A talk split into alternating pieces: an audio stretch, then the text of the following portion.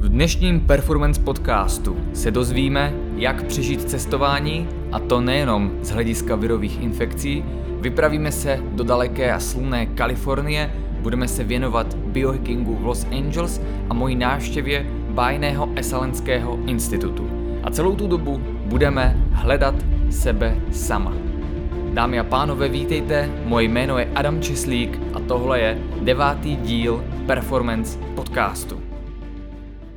Předem bych chtěl říci, že sponzorem tohoto podcastu jste vy, všichni naši klienti, kteří si kupují produkty systému Performance na stránkách www.odbojpt.cz, ať už jsou to protokoly, knihy, přednášky, univerzita či tréninková aplikace Odboj PT.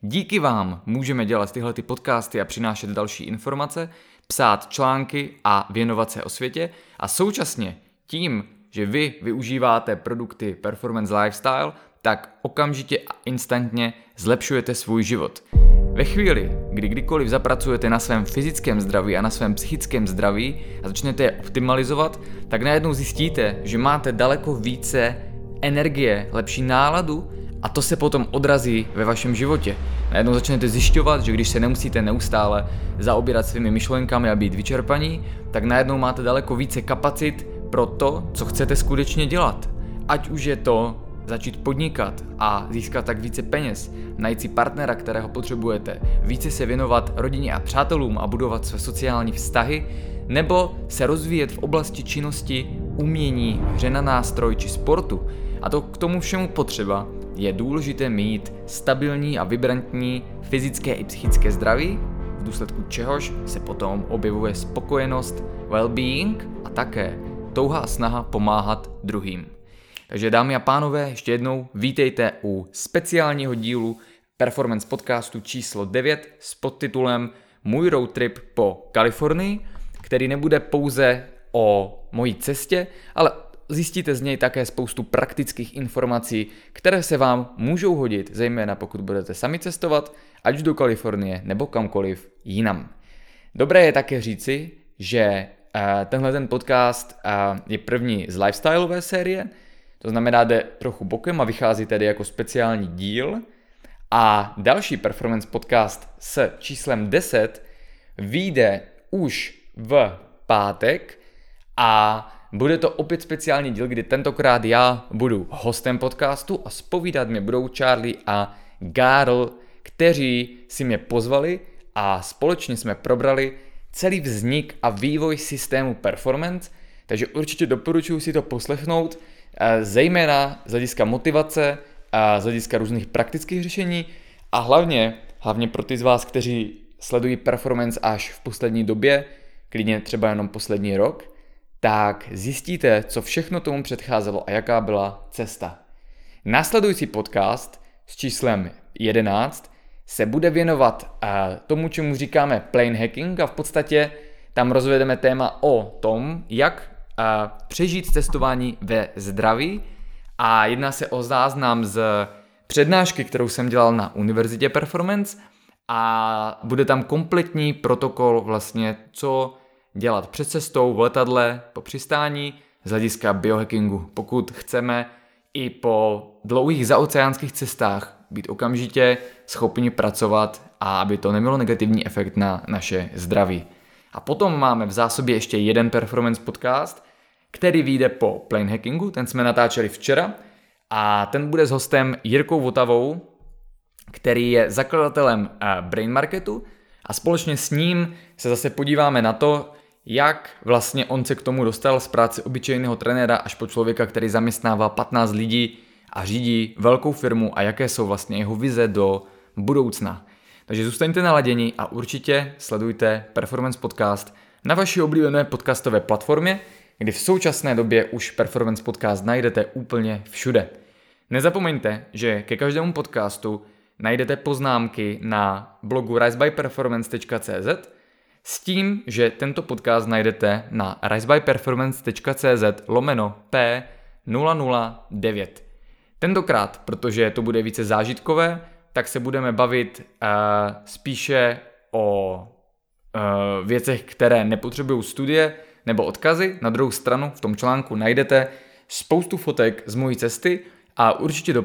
doporučuji při poslechu tohoto podcastu si je otevřít a e, projíždět současně s tím, jak se o tom budeme bavit. Určitě to tomu dodá další e, dimenzi zážitku a lépe se vcítíte do mého vyprávění. A nyní už přejdeme k samotnému podcastu. Jako první a bych vám chtěl říct, proč vůbec jsem se vydal do Kalifornie, proč, jaký jsem měl důvod tam jet. V podstatě všechny ty věci, které jsem tam zažil, se navázaly na to, že už dlouho jsem v sobě nosil nějakou touhu se tam vydat a když jsem byl před čtyřma rokama v Los Angeles, tak v podstatě to bylo opravdu tehdy taková jakože klasická dovolená, že objeli jsme tam všechny ty známé fitka, natočili jsme tam skvělé videa, které ještě mám v plánu znova repostovat, ale v podstatě tím, že jsme tam neměli ani auto, nebo většinou dobu jsme neměli auto, tak jsme se pohybovali že v těch turistických vymezených koridorech, což už mi dneska přijde strašně svazující. No a v podstatě už velice dlouho, dokonce bych řekl, že snad od 12 let, teď mi je 32, tak uh, jsem uh, měl rád jako, když byly filmy, že jo, byla tam vidět tak Kalifornie, ty západy slunce, uh, filmy jako uh, Big Lebowski, jo, nebo seriál True Detective, druhá série, ve spoustě že jo, filmů, seriálů, v poslední době to bylo uh, tenkrát v Hollywoodu, tak v podstatě všude člověk um, dostával okuch, ochutnat, okusit vlastně takový ten feeling té Kalifornie, hlavně v těch 70. a 80. letech. A to mi vždycky strašně nějakým způsobem lákalo. A věděl jsem, že jednou se tam vypravím na road trip, to znamená, že si pojedu po vlastní ose a zkusím vlastně to zažít tak, jako tam, že jo, jezdili ti hippíci, jak, jak já tam byla prostě ta atmosféra. No a jak to tak bývá, že jo, tak člověk pořád že jo, pracuje, odsouvá, to vždycky najde důvod, proč nejet. Já jsem mezi tím byl na spoustě tréninkových dovolených, a pak na nějakých že jo, rekreačních, relaxačních a tak dále. A tu Kalifornii jsem pořád odsouval, protože člověk tam musí vystoupit ze své komfortní zóny, že jo, a prostě vydat se na cestu. Nebýt tam jako turista, ale v podstatě jít to tam zažít a prožít. A proto, když jsem tam byl teda naposledy před těma čtyřma rokama, tak jsme si udělali parádní videa, ale v podstatě ta moje touha po tom road tripu, po tom poznání té skutečné Kalifornie, tak zůstala nenaplněna.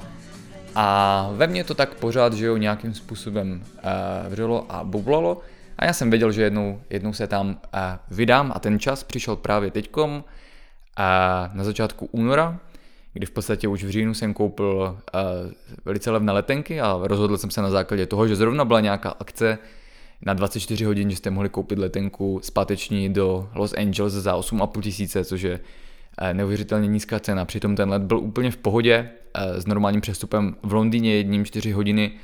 Eh, žádná šílenost, jako když jsme letěli z Miami 35 hodin, protože jsme letěli, aby to bylo co nejlevnější přes nejprve do Chicago, pak do Helsinek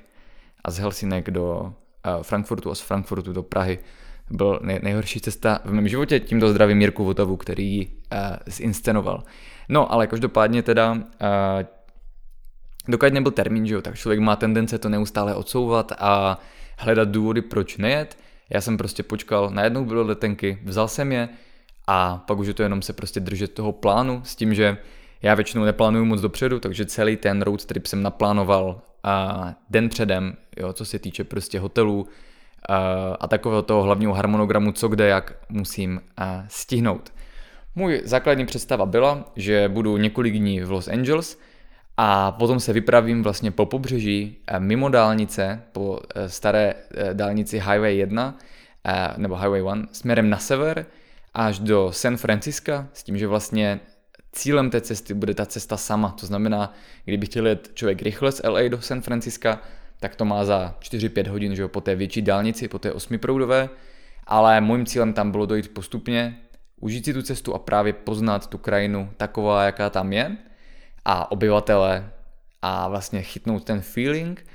A ze San Francisca jsem se potom vydal uh, do Las Vegas, což byla poměrně dlouhá cesta, bylo to skoro tisíc kilometrů. A tam a jsem v podstatě ani nemusel, ale shodou náhod se tam konala jedna konference úplně z jiné tematiky biznisova od Grant Cardoneho. A s chodou okolností jsem na něm měl taky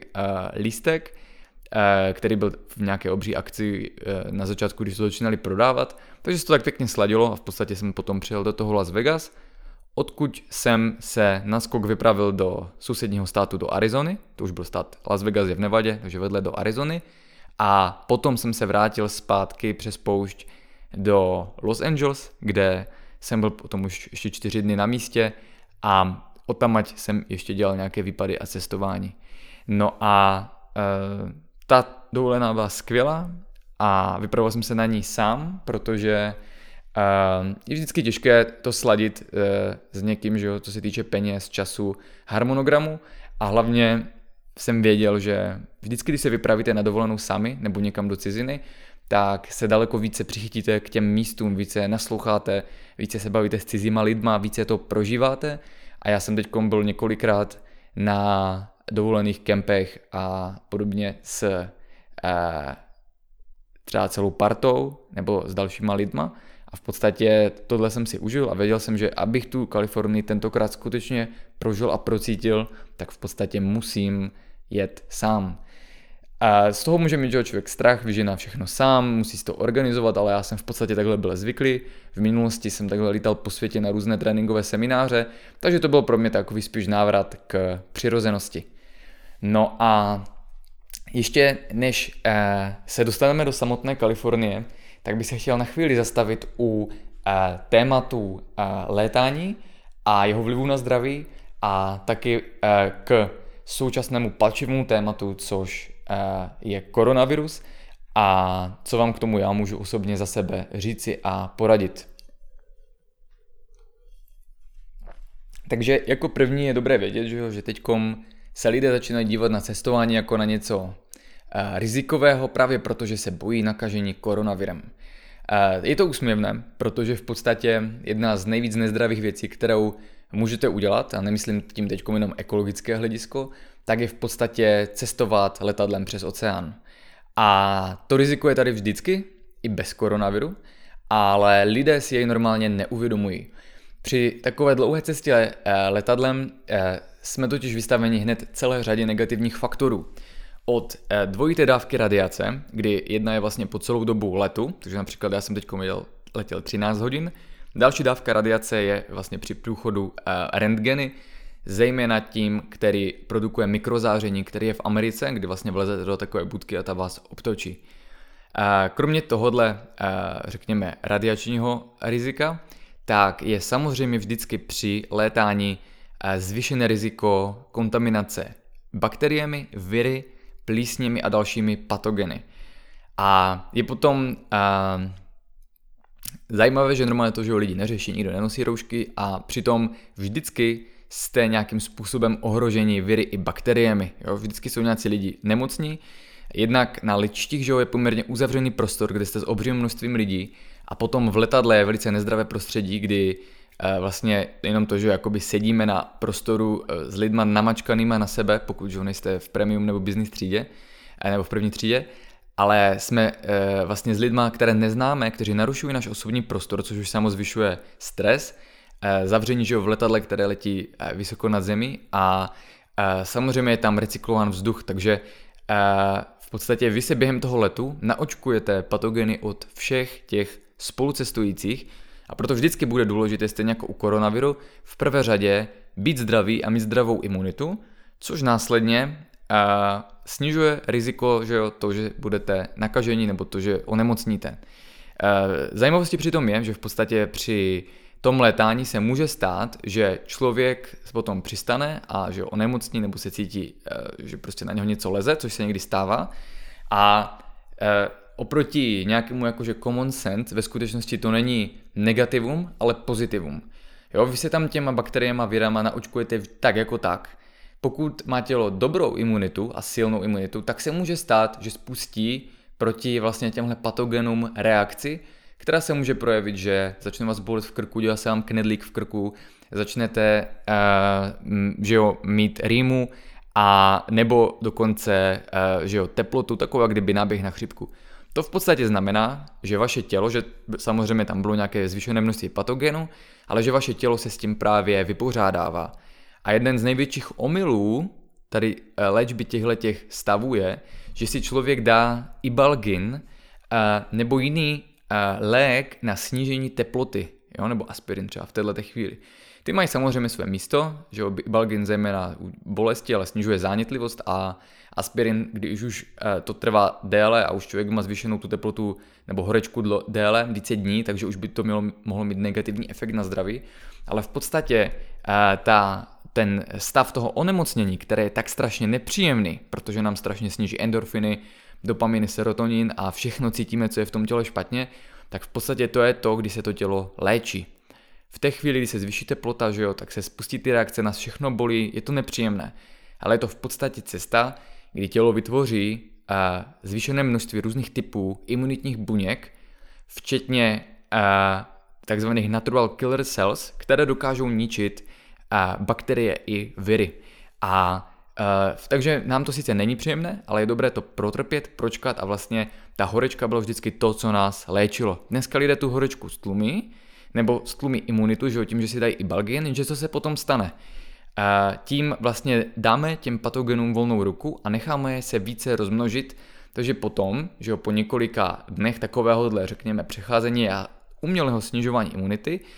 se ten problém rozroste natolik, že ta teplota se už zvýší, eh, ten člověk skutečně onemocní, ale v podstatě proto, že dal těm patogenům volnou ruku a potom, že ho musí nasadit antibiotika, které bere třeba týden, dva týdny, ale v podstatě jako prvním umožnil těm bakteriím se rozmnožit. A víme, že, jo, že na viry nemáme e, léky, které by je ničily, ale dokáže je ničit naše imunita, která musí být zdravá a výkonná a Potom, když uh, se do nás takhle něco dostane, tak se může stát, že se projeví imunitní reakce, že my se začneme cítit nemocní, ale paradoxně to může být dobře, protože to znamená, že to tělo se brání a bojuje proti tomu nepříteli. Pokud člověk má uh, zničené tělo, že jo, sníženou imunitu, což má una většina lidí, protože žije nezdravě a uh, vlastně proti uh, svým, své přirozenosti, tak potom je to riziko, že ta imunita na to nedokáže zareagovat, taky to bývá tím, že lidé mají obecně že pořád zvýšený kortizol a při letání se extrémně zvyšuje, protože je velice stresové, ať už je to nadmerný hluk, blikající světlo, nedostatek vzduchu a tak dále, tak v podstatě kortizol tlumí imunitu. Takže pokud e, zároveň chceme být při letání zdraví a při čekání na letišti, tak bychom měli umět snižovat kortizol, blokovat tyhle ty nežádoucí efekty létání, schopnost věnovat se mindfulness, meditaci, dýchání, umět se uklidnit a potom dát té imunitě příležitost, aby za nás bojovala. Že jo, pokud má člověk nejzdravě, tak je v něm vždycky zvýšená zánětlivost. Když je zvýšená zánětlivost, je tam nadměrné množství cytokinů, interleukinů a vlastně ta imunita už je nějakým způsobem vyčerpávána a přetěžována. Zvýšený kortizol potom vede k tomu, že v podstatě ta imunita nestíhá a když tam přijdou nějaké patogeny, tak sice nemusím i hned onemocnit, nemusí se spustit ta reakce, ale v podstatě po nějaké inkubační době, kdy se pak někde už přiletím, jsem tam pár dní, že jo, a najednou zjistím, že ta nemoc se vymkla z rukou a já už nakonec najednou nedokážu kontrolovat. A to je z mého pohledu právě teď i problém s tím koronavirem, který jde prostě že při tom letání uh, vidět více a je to vážnější a rizikovější onemocnění než to, co normálně chytnete v letadle od ostatních spolucestujících, ale vždycky stačí prostě jeden nemocný člověk v letadle, aby tím naočkoval všechny ostatní a e, proto, že jo, nechci šířit že jo, paniku z letání, vůbec ne. Je to jenom o tom, že právě člověk si musí být jíst svou imunitou a svým zdravím a potom se nemá čeho bát, protože ta, to tělo si s tím vypořádá. Na druhou stranu by to ale znamenalo, že v podstatě pokud člověk zdravý není, že tak by měl zvážit, jestli má letět a pak samozřejmě, že ho potřebuje roušku, ale to by měl mít i normálně, ne pouze, že ho teď v tomhle případě, protože nikdy nevíte, co chytnete, lítají lidé z různých exotických krajů a krajin, e, mají jinou imunitu, třeba tam e, jiný mikrobiom a dovezou něco, co my tady neznáme a když to chytnete, tak potom s tím může být problém. Takže určitě základ pro zdravé letání je mít zdravou imunitu a potom případně, že jo, umět těch pár taktik, jak si nenechat zvýšit nadměrně kortizol, aby tu imunitu nesnižoval. No a v podcastu o plane hackingu, který vyjde uh, už vlastně ten další týden potom, tak uh, po tom podcastu, který jsem natáčel s Charliem, tak a bude to tuším podcast číslo 11, tak v něm, uh, protože je ta situace teď jaká je, tak vám dám veřejně kompletní návod na plane hacking, včetně toho, jaká se dá využít suplementace a nejenom ta, proti uh, patogenům. Já doufám, že to potom nebude končit tím, že uh, si všichni budou tyhle ty suplementy kupovat a věřit v zázrak, protože to není o tom, je to vždycky skutečně v té první řadě o tom mít uh, vybalancovanou a zdravou imunitu. A pokud bychom chtěli vědět za několik základních faktorů, které je potřeba mít že jo, pojištěny, tak je to v podstatě, jsou to všechny hlavní témata, kterým se věnujeme v systému Performance Lifestyle. Zdravý cirkadiální rytmus, kvalitní spánek, jíst plnohodnotné a kvalitní potraviny, ze kterých přijímáme plnou škálu mikronutrientů a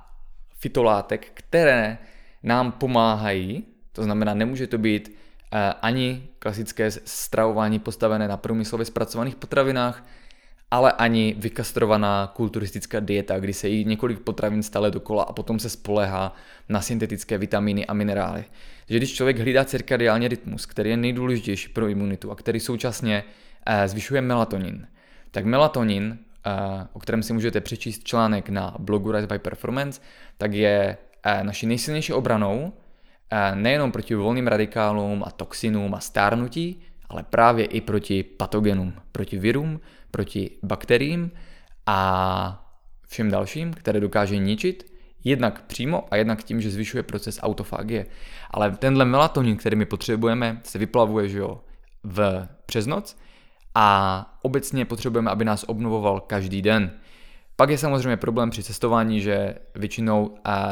si narušíme ten cirkadiální rytmus a proto je tak důležité znát ty věci z toho plane hackingu, protože vy si ho v podstatě v tom letadle dokážete zachovat a tím se vám, že jo, i během toho letu vyplaví melatonin, kde je extrémně, extrémně důležitý. No a takže kromě e, cirkadiálního rytmu, pak samozřejmě celkově kvalitní spánek, dostatečně dlouhý a kvalitní potraviny, které právě musí obsahovat všechny ty spektra mikronutrientů, které potřebujeme, nesmí zatěžovat tělo a sami musí být takové, aby neprovokovali naši imunitu, s tím, že právě někteří lidi můžou mít problémy s některými potravinami a antinutrienty. To jsou tři základní faktory. Ten čtvrtý je potom a, vlastně udržení si mindfulness, práce s mindfulness s vlastní psychikou a umění se sklidnit, uvolnit a zrelaxovat. E, dneska v Česku to bude trošku méně než v Americe. V Česku to bude asi 80% populace má problém s nadměrným stresem a to, jak jsem říkal, má negativní vliv na na imunitu. Že? Takže to je to právě o tom naučit se hledat svůj vnitřní klid a mír a v té chvíli potom zase to tělo se obnovuje, mozek se obnovuje a imunita může fungovat tak, jak má. Takže základem pro bezpečné létání je mít zdravou imunitu a ještě se k tomu váže, zejména teď, co se týče koronaviru, nebát se. Strach snižuje imunitu nejenom přes kortizol, a v podstatě tak můžeme říci, že čím více se koronaviru bojíme, tím více se činíme náchylnějšími k tomu, aby na nás skutečně negativně působil.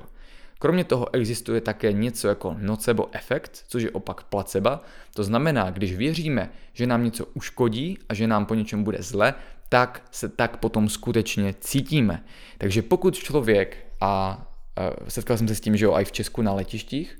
k tomu se ještě dostaneme. Takže pokud člověk uh, přijde na letiště, začne být ve stresu, začne že kolem sebe koukat, jestli tam nejsou Číňani, které, kterým bych se chtěl vyhnout, jo, jestli tam nejsou Italové, pane bože, nakažení Italové, jestli tam není prostě něco, jestli se někde nestane, tak v podstatě začne mít strach a zároveň to snižuje imunitu a současně to má psychosomatický efekt, kdy skutečně jsme potom více odolní, teda méně odolní, pardon, na nákazu. Takže jedna z věcí je, pokud už někam letím, vím, že tam musím letět, chci tam letět, tak zachovat vnitřní klid, ať se děje cokoliv,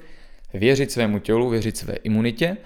a uh, sám si vnuknout myšlenku, že se s žádným věrem nepotkám a i kdyby náhodou, tak moje imunita si to s ním perfektně poradí. Není to o ujišťování, je to o tom, že to skutečně musíte procítit a věřit tomu. Na druhou stranu, že jo, pokud člověk, jak jsem říkal, přijde už ve stresu, nadměrně se obává a paradoxně to jsou většinou lidé, které na letišti potkáte v maskách, tak to jsou bohužel lidé, kteří možná i podvědomě tuší, že nežijou úplně zdravě, nemají úplně zdravou imunitu a tím pádem e, jsou bohužel náchylnější na to, aby tenhle ten virus se na nich uchytil a e,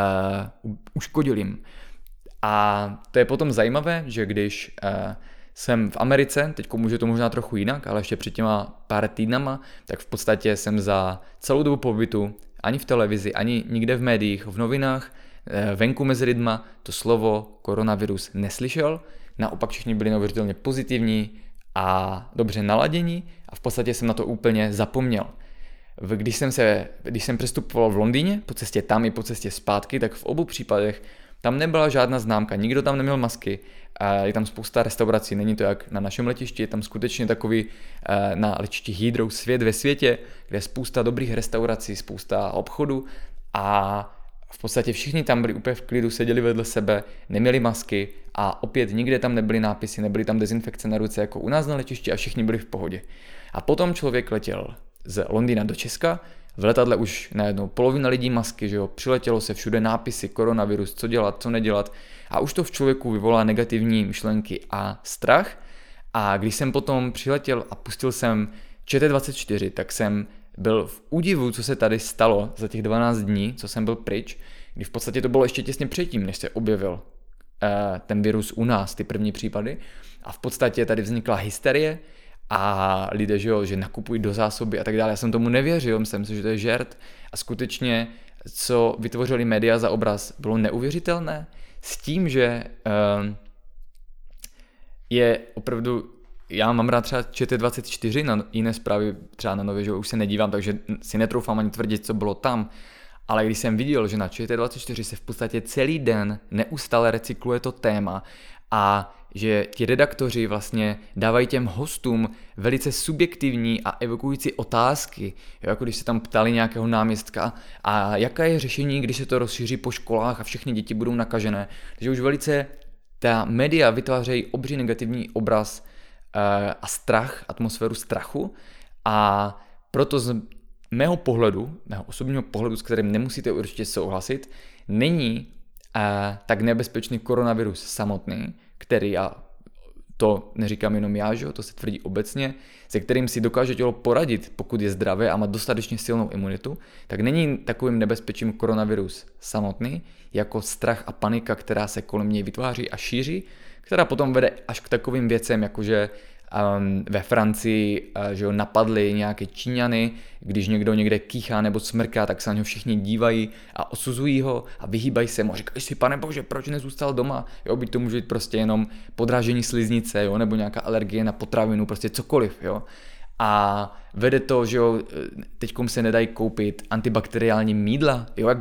antibakteriální mídla nepomůžou na viry, jo. To, že si umyjete ruce a mechanicky je strhnete, to je samozřejmě dobře, jo, ale zase hysterie kolem toho, že, by, že všichni najednou všechno dělají antibakteriálníma mídlema a sprejma a tím vybíjejí svůj uh, mikrobiom na pokožce, který je taky extrémně důležitý jako naše vnější obrana, tak je to, um, řekněme, úsměvné, ale jak říkám, zachovejte klid, není potřeba se strachovat, protože strach je ten hlavní nepřítel a asi nejlepší radou, nesledujte média, dokud tady tohleta um, hypnóza populace uh, nepomine. Tím samozřejmě nechci téma uh, koronaviru zlehčovat, ale naopak vás uklidnit a ukázat, že opravdu, když přijde nějaká takováhle krize, uh,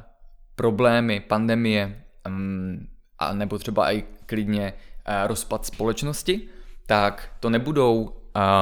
internet, drogy a léky, které vám pomohou, ale právě to, že si budete vědomi moudrosti našich předků, kterou se vám snažíme v Performance Lifestyle představit. A když by skončila společnost, tak uh, nebudete léčit léky, že jo, nebudete si počítat kalorie a makroživiny, ale bude potřeba znát, které byliny moci utrhnout, jak je připravit a konzumovat, abyste z nich dostali superlátky, vědět, že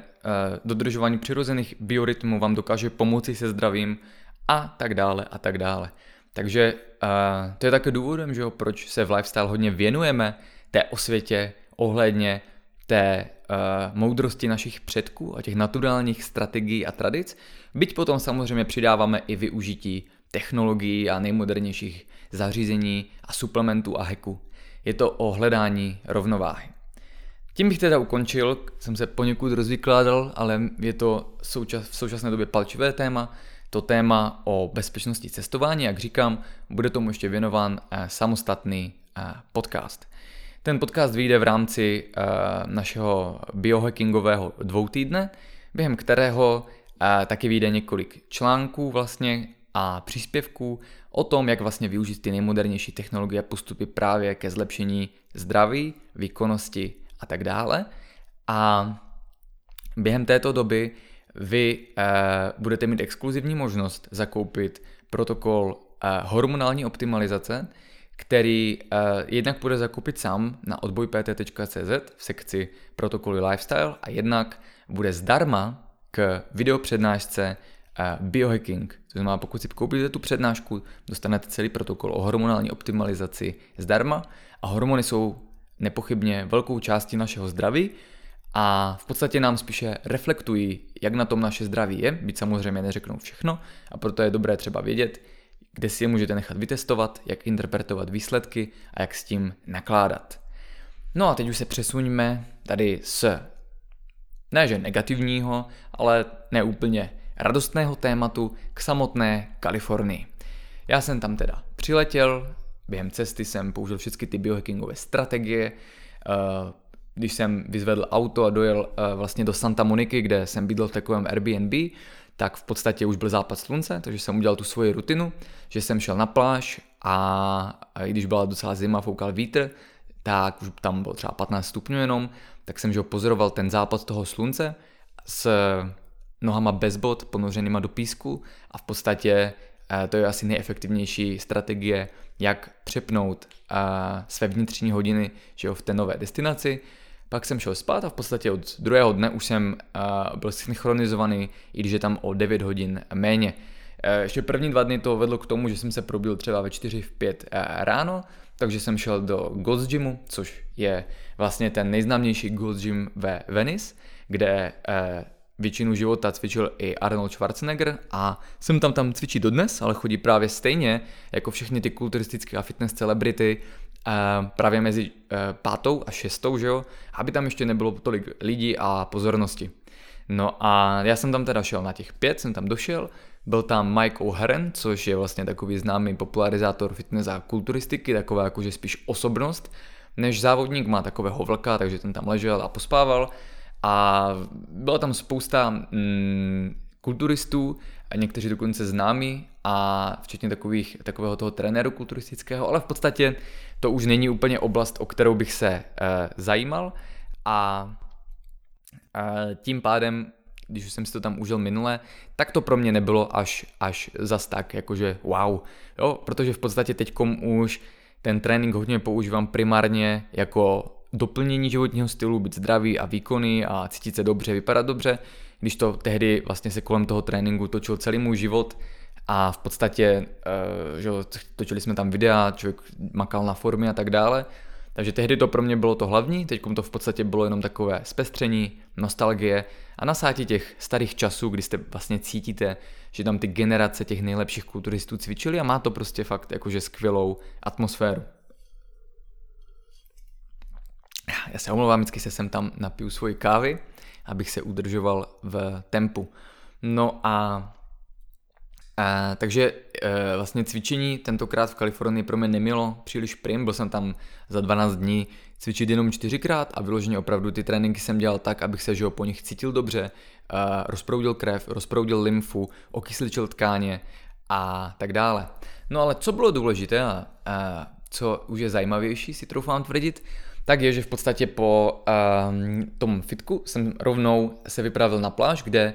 v 7.30 uh, jsem měl domluvenou uh, konzultaci s jedním velice zajímavým člověkem, který se jmenuje uh, Troy Casey a vytváří na sociálních sítích takovou personu, která se říká Certified Health Nut. A to je člověk, který v podstatě mm, je um, holisticky zaměřený na zdraví, eh, takže můžeme říct něco jako poradce pro výživu, ale který se hodně vzhledl v tom naturálním způsobu života, hodně žije v kontaktu s přírodou a v podstatě zaměřuje se právě na kombinaci hodně dýchání, eh, tai chi, eh, qigongu a různých technik a praktik a využití eh, posvátných medicín od indiánů vlastně k tomu, aby léčil nejenom sebe, a tím myslím nejenom na úrovni že fyzické, ale i mentální a duševní, ale v podstatě i své klienty. No a já jsem uh, vlastně už kdysi viděl takové video, jak on uh, dýchal uh, v Santa Monice na pláži u takového toho mola s kolotočema a bylo to jen jako Wim Hof, ale bylo to zároveň jiné. Strašně se mi to líbilo a proto, když jsem se potom začal sám zajímat o práci s dechem, kterou učíme na univerzitě a článek o tom najdete i na blogu, tak a různé dechové techniky a začal jsem to sám praktikovat a zjistil jsem, jak to dokáže zlepšit život a začal jsem to taky učit ostatní, tak vlastně bylo takovým mojím snem se s ním sejít a promluvit si o tom, ani ne tak, že jo, abych třeba se dozvěděl něco extra nového, ale v podstatě, abych uh, to prožil a zažil vlastně to, co jsem si v té hlavě vizualizoval, když tady byla strašně zima, tma, že jo, to listopad, prosinec a já jsem se vždycky chláchl nad těma videama prostě z té Kalifornie, to teplo, to moře, ty vlny, ten západy slunce. Takže šlo to, domluvil jsem si s ním tu konzultaci a byť, že on vypadá, že jo, má vous vypadá jak takový mladý nasekaný Wim Hof, tak v podstatě ta konzultace nebyla uh, vůbec levná, tu cenu snad ani nebudu říkat, ale v podstatě uh, člověk si někdy musí za to, co chce připlatit a když to má pro něj tu hodnotu. A v podstatě s ním jsme pěkně na té pláži, přímo na tom místě, kde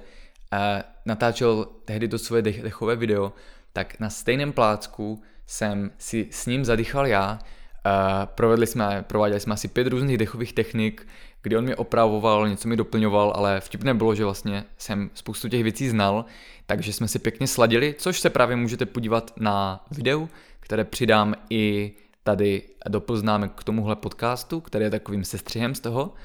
A kromě toho jsme se hodně věnovali i právě pohybovým cvičením, ukazoval mi vlastně tu pohybovou meditaci, tai chi a qigong. A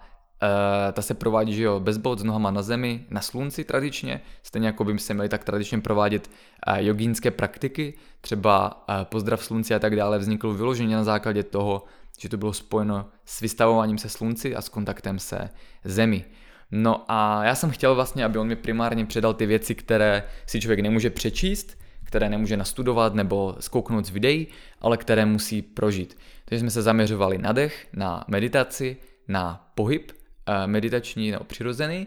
potom na nějaké korekční že jo, techniky uvolňování páteře, no a potom jsme měli konzultaci, kdy vlastně jsme hledali můj životní cíl a poslání a bylo velice um, osvěžující být jednou na druhé straně barikády a v podstatě to moci se úplně uvolnit, otevřít a nechat, aby vám někdo radil a viděl to on z té perspektivy. A zajímavé bylo, že v nějaké fázi jsme se na sebe tak napojili, že v podstatě se z toho stala vzájemná konverzace, vzájemné posilování, eh,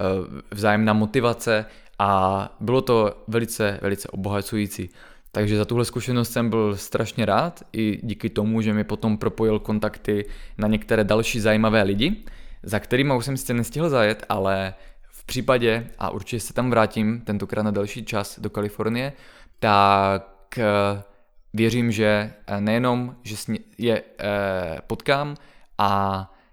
něco s nima zažiju, ale v podstatě třeba můžu s nima udělat i anglický podcast. A po tom fitku a po těch dvou a půl hodinách, kdy jsme dýchali a cvičili na vycházejícím slunci, tak jsem se rovnou přesunul a že jo, ten první den byl díky tomu opravdu nabitý, ale v podstatě mi krásně resetoval po té cestě, tak jsem se přesunul do uh, biohackingového centra Upgraded Labs od Davea Espriho, který je uh, korunovaným otcem biohackingu. Dave Esprit je člověk, který uh, před asi už deseti, možná 15 lety založil filmu, firmu Bulletproof, která se stala dominantním hráčem na trhu a vlastně známá díky Bulletproof kávě, která v sobě kombinuje eh, právě nejkvalitnější možné kávové zrna, kdy vlastně to hlavní know-how toho uh, Dave Aspreyho bylo, že mu vadily mykotoxiny, pesticidy a proto cítil, když ty kávy byly nekvalitní a zjistil, jak může ta kvalitní káva, jako ta, kterou tady piju, ta, což je káva Zen Buddy, která je ještě o několik stupňů nad tou bulletproof kávou, co se týče kvality, tak v podstatě jak člověk může cítit jinak ten efekt. A já vám garantuju, že uh, když se naučíte pít tu skutečně kvalitní kávu, tak zjistíte, že ji potřebujete méně, funguje na vás daleko lépe, protože to vůbec není o kofeinu, naopak eh, je cílem mít středně pražená zrna a méně kofeinu, aby eh, vlastně se tam dostalo pak více naopak antioxidantů a polyfenolu. A je to právě o nich. Ty dělají ten pozitivní efekt na psychiku, který se nedá kofeinem vysvětlit a které vlastně potom vás dokáže zahřát na duši i na srdci. Já jsem o kávě udělal tři příspěvky, Uh, jeden o uh, pozitivních efektech, druhý o negativním vlivu, potenciálním, a třetí o tom, v jaké kvalitě ji kupovat a jak připravit ultimátní performance kávu lomeno elixír, do kterého se přidává uh, kakao, uh, gíčko, nebo to může být kokosový olej, a potom uh, různé kombinace medicinálních hub a adaptogenů. Vznikne opravdu ultimátní nápoj, který uh, si může udělat každý z vás doma ale základem je kvalitní káva a právě o kávě potom vyjde ještě speciální článek, kde tyhle ty informace eh, spojíme. Vy přitom můžete vidět, že, ty témata o třeba stimulantech a o bylinách se cyklují v systému performance. Takže neexistuje že jediné správné řešení, ale někdy se více věnujeme čaji, někdy jerbě, někdy kávě, někdy medicinálním houbám a tak dále a tak podobně. No a uh, ten Dave Esprit, abychom se vrátili, pardon, na původní linii, tak v podstatě kolem uh, té Bulletproof kávy vystavil celou firmu se suplementy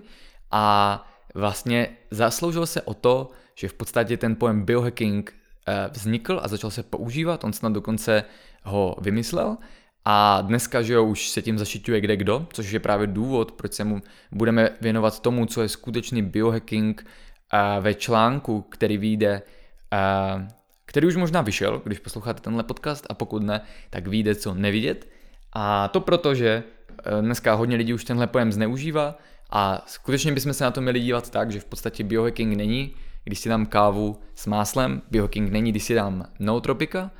ale biohacking může být, že si nechám vytestovat geny a zjistím, jestli, jaký jsem metabolizátor kávy a jestli mám teda na základě svých genů si tu kávu dát, v jaké formě, nebo si dát radši čaj, a to znamená uspůsobím si to na míru tak, aby mi to co nejvíce fungovalo, s tím, že využiju právě ty moderní technologie, to znamená genetické sekvencování a testování. A stejně tak může být biohacking, když znám svůj neurotyp, nebo mám vytestované neurotransmitery a v podstatě vím, které nootropika si přesně dát podle studií a podle mého eh, neurotypu, abych využil, vytěžil maximum efektu. To už může být taky biohacking. Ale není biohacking, když uh, se jdu projít do lesa, to je naopak jakoby ta naturální strategie, to je to přirozené. Biohacking si by se měl týkat nejmodernějších technologií a to je právě to, k čemu se chci dostat, které právě využíváme i normálně. A já mám doma spoustu biohackingových zařízení skutečných, včetně toho, že využívám ten aplikovaný biohacking ale v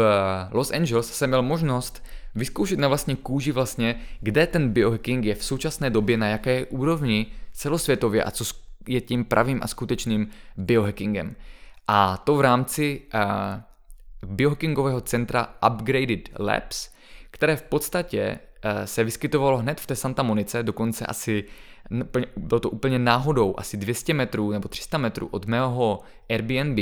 a dokonce ve stejné budově jako jsem parkoval auto. Takže v podstatě, jak kdyby mi to šlo naproti, já jsem až při tom plánování té cesty zjistil, že vůbec za prvé tam je ta Bulletproof kavárna, která byla sama o sobě zážitkem a na blogu najdete fotky, kdy tam byly všechny, uh, vlastně bylo to jen jako Starbucks, kde ale jste si mohli dát různé formy bulletproof kávy, kvalitní maču, kvalitní čaj, byly tam ty nejkvalitnější vody, ty spring waters prostě, které nejsou čímkoliv zasaženy a je to vlastně ta voda, která přímo vytéká na povrch. A kromě toho tam dokonce dělali upgraded foods, to znamená jídla, které jsou v souladu s bulletproof dietou, o které Dave Esprit napsal knihu, která je velice zajímavá, zejména ta právě kapitola o mykotoxinech.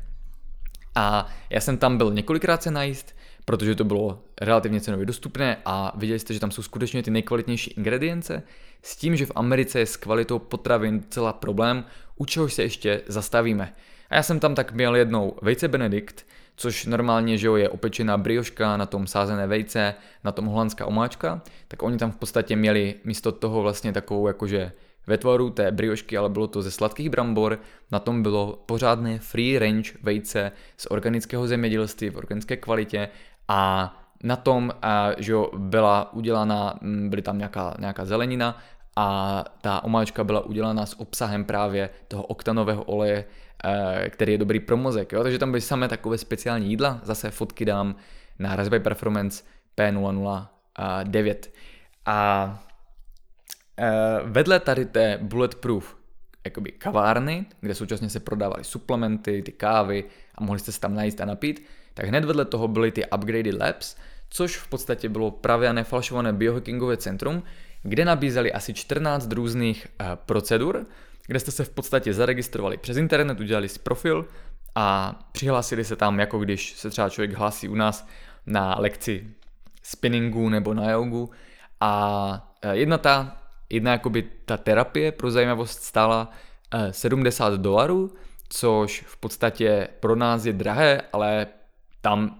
jak kdyby, když jsou ty ceny vyšší, Uh, co se týče těch normálních věcí, tak to v podstatě je dostupnější. Jo? Že můžeme říct, že pro nás by to bylo ne jako 1400 korun, ale v podstatě třeba 500 korun, s tím, že tím pádem nebylo by to úplně levné, ale vzhledem k tomu, co to dělá s tím tělem, tak ta cena by se jevila jako adekvátní. No a já jsem tam teda si domluvil uh, už předem nějaké terapie, protože se to rychle zaplňovalo a bohužel to vyšlo tak, že vlastně ten troj měl čas jenom ve čtvrtek uh, ráno a já jsem potom měl ještě tu terapii, takže se to muselo takhle vlézt, bylo to tak jako by začátku hodně, hodně napresované. A jako první jsem tam uh,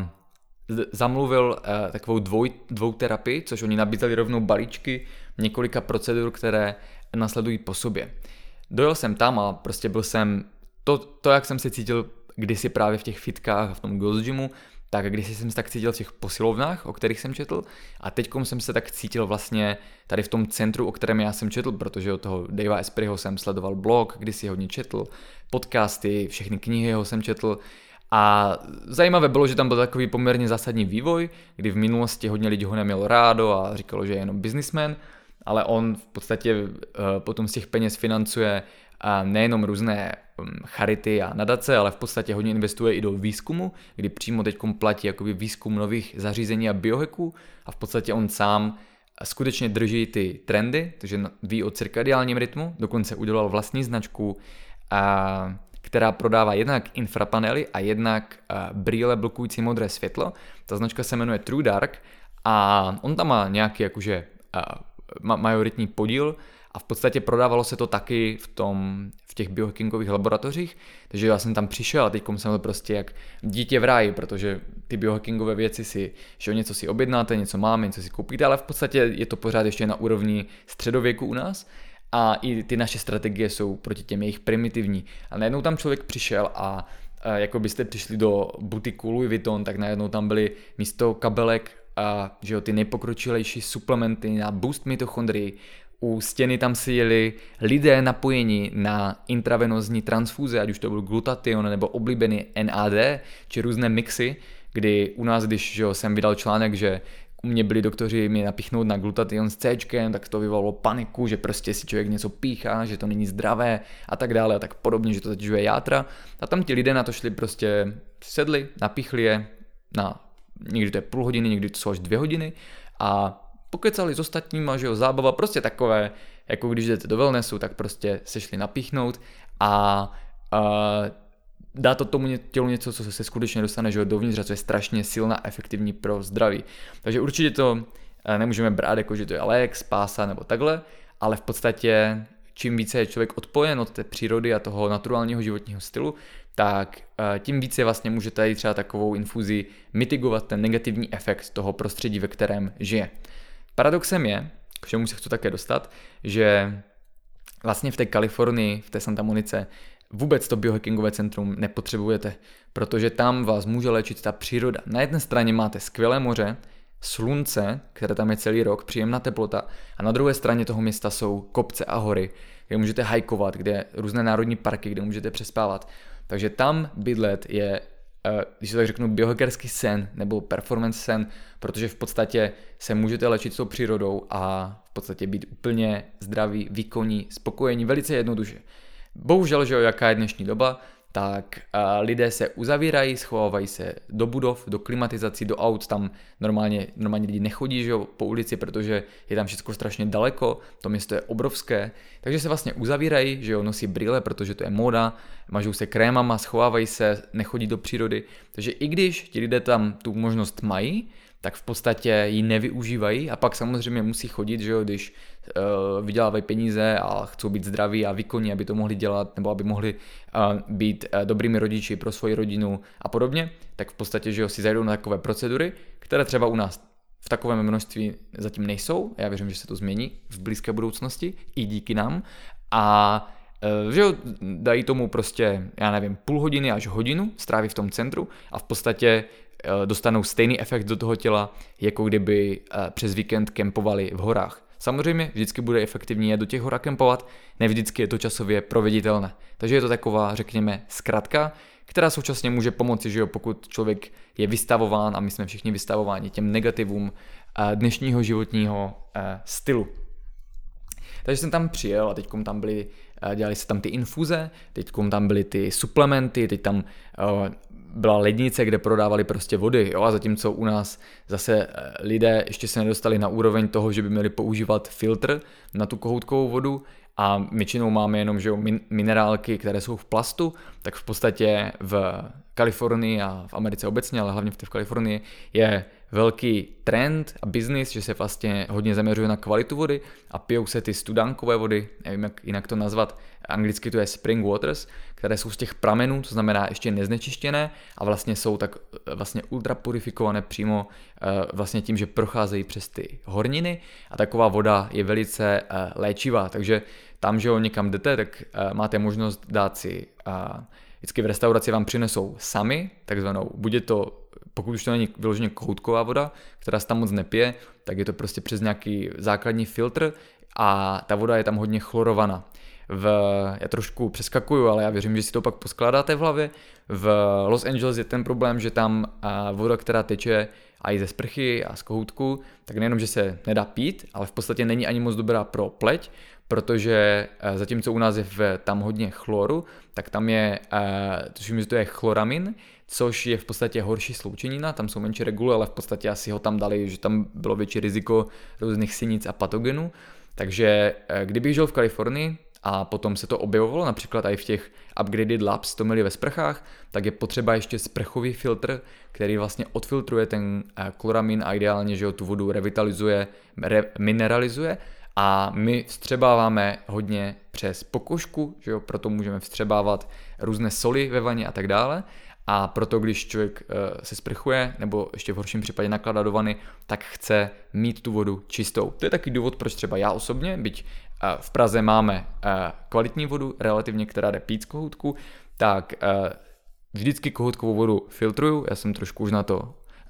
jakože úchyl, takže ji filtruju třema různýma způsobama, nebo jedna, jedno je filtrace, velice základní filtrace a druhá dva jsou potom právě ta revitalizace, remineralizace, okysličení, nebo naopak někdy se snažím uh, obohacovat i o vodík a tak dále. A v podstatě uh, voda tvoří stejnou část naší výživy, ne důležitější jako jídlo a proto je uh, úsměvné, že spousta lidí řeší diety a jídlo, ale v podstatě pijou velice nekvalitní vodu. Jo? Jedna věc jsou patogeny, druhá věc jsou příměsi, jako je chlor. Patogeny se tam navíc dostávají na úrovni že jo, až uh, budovy. Někdy si zkuste podívat, když budou semenit trubky, jak vypadá potrubí, které vede do baráku, jak je zanesené. Já jsem to viděl a od té doby už jsem věděl, že nikdy nebudu pít nefiltrovanou vodu u mě doma a že eh, budu filtrovat i tu, ve které se sprchuju a koupu. Takže já mám takové filtry uh, i na obou sprchách, jak ve sprchovém koutě, tak na sprše ve vaně a používám je respektive ve vaně na, normálně na kohoutku. A není to normální filtr, že jo, nepotřebujete drahý filtr na úpravu pro pitnou vodu, ale v podstatě takový jakoby základní filtr z Amazonu. No a takže v tom vracíme se zpátky, to je moje, to je moje silná i slabá stránka, tady tohleto unikání od hlavní dějové linie. Takže uh, se vracíme do Upgraded Labs, kde teda že jo, prodávali ty nejlepší vody z různých uh, lokálních zdrojů, z různých a právě těch spring uh, waters, z těch pramenů. A byly tam právě spousta speciálních suplementů, včetně toho, co teď hodně frčí v, v biohackingu, tak jsou vlastně suplementy ve formě buď uh, sublinguálních tablet, což znamená tablety, které se rozpouštějí pod jazykem, čímž se vlastně bypassuje ten průchod první přes játra a nejsou tak rychle odbourávány, tak uh, různé nasální spreje, to je zase, že si střiknete sprej, který je jako na uvolnění nosu to vypadá, ale v podstatě zase přes ty sliznice vám transportuje tu účinnou látku přímo do krve a nebo různé nalepovací náplasti, že jo, které si dáte a ta látka se uvolňuje přes pokožku. Takže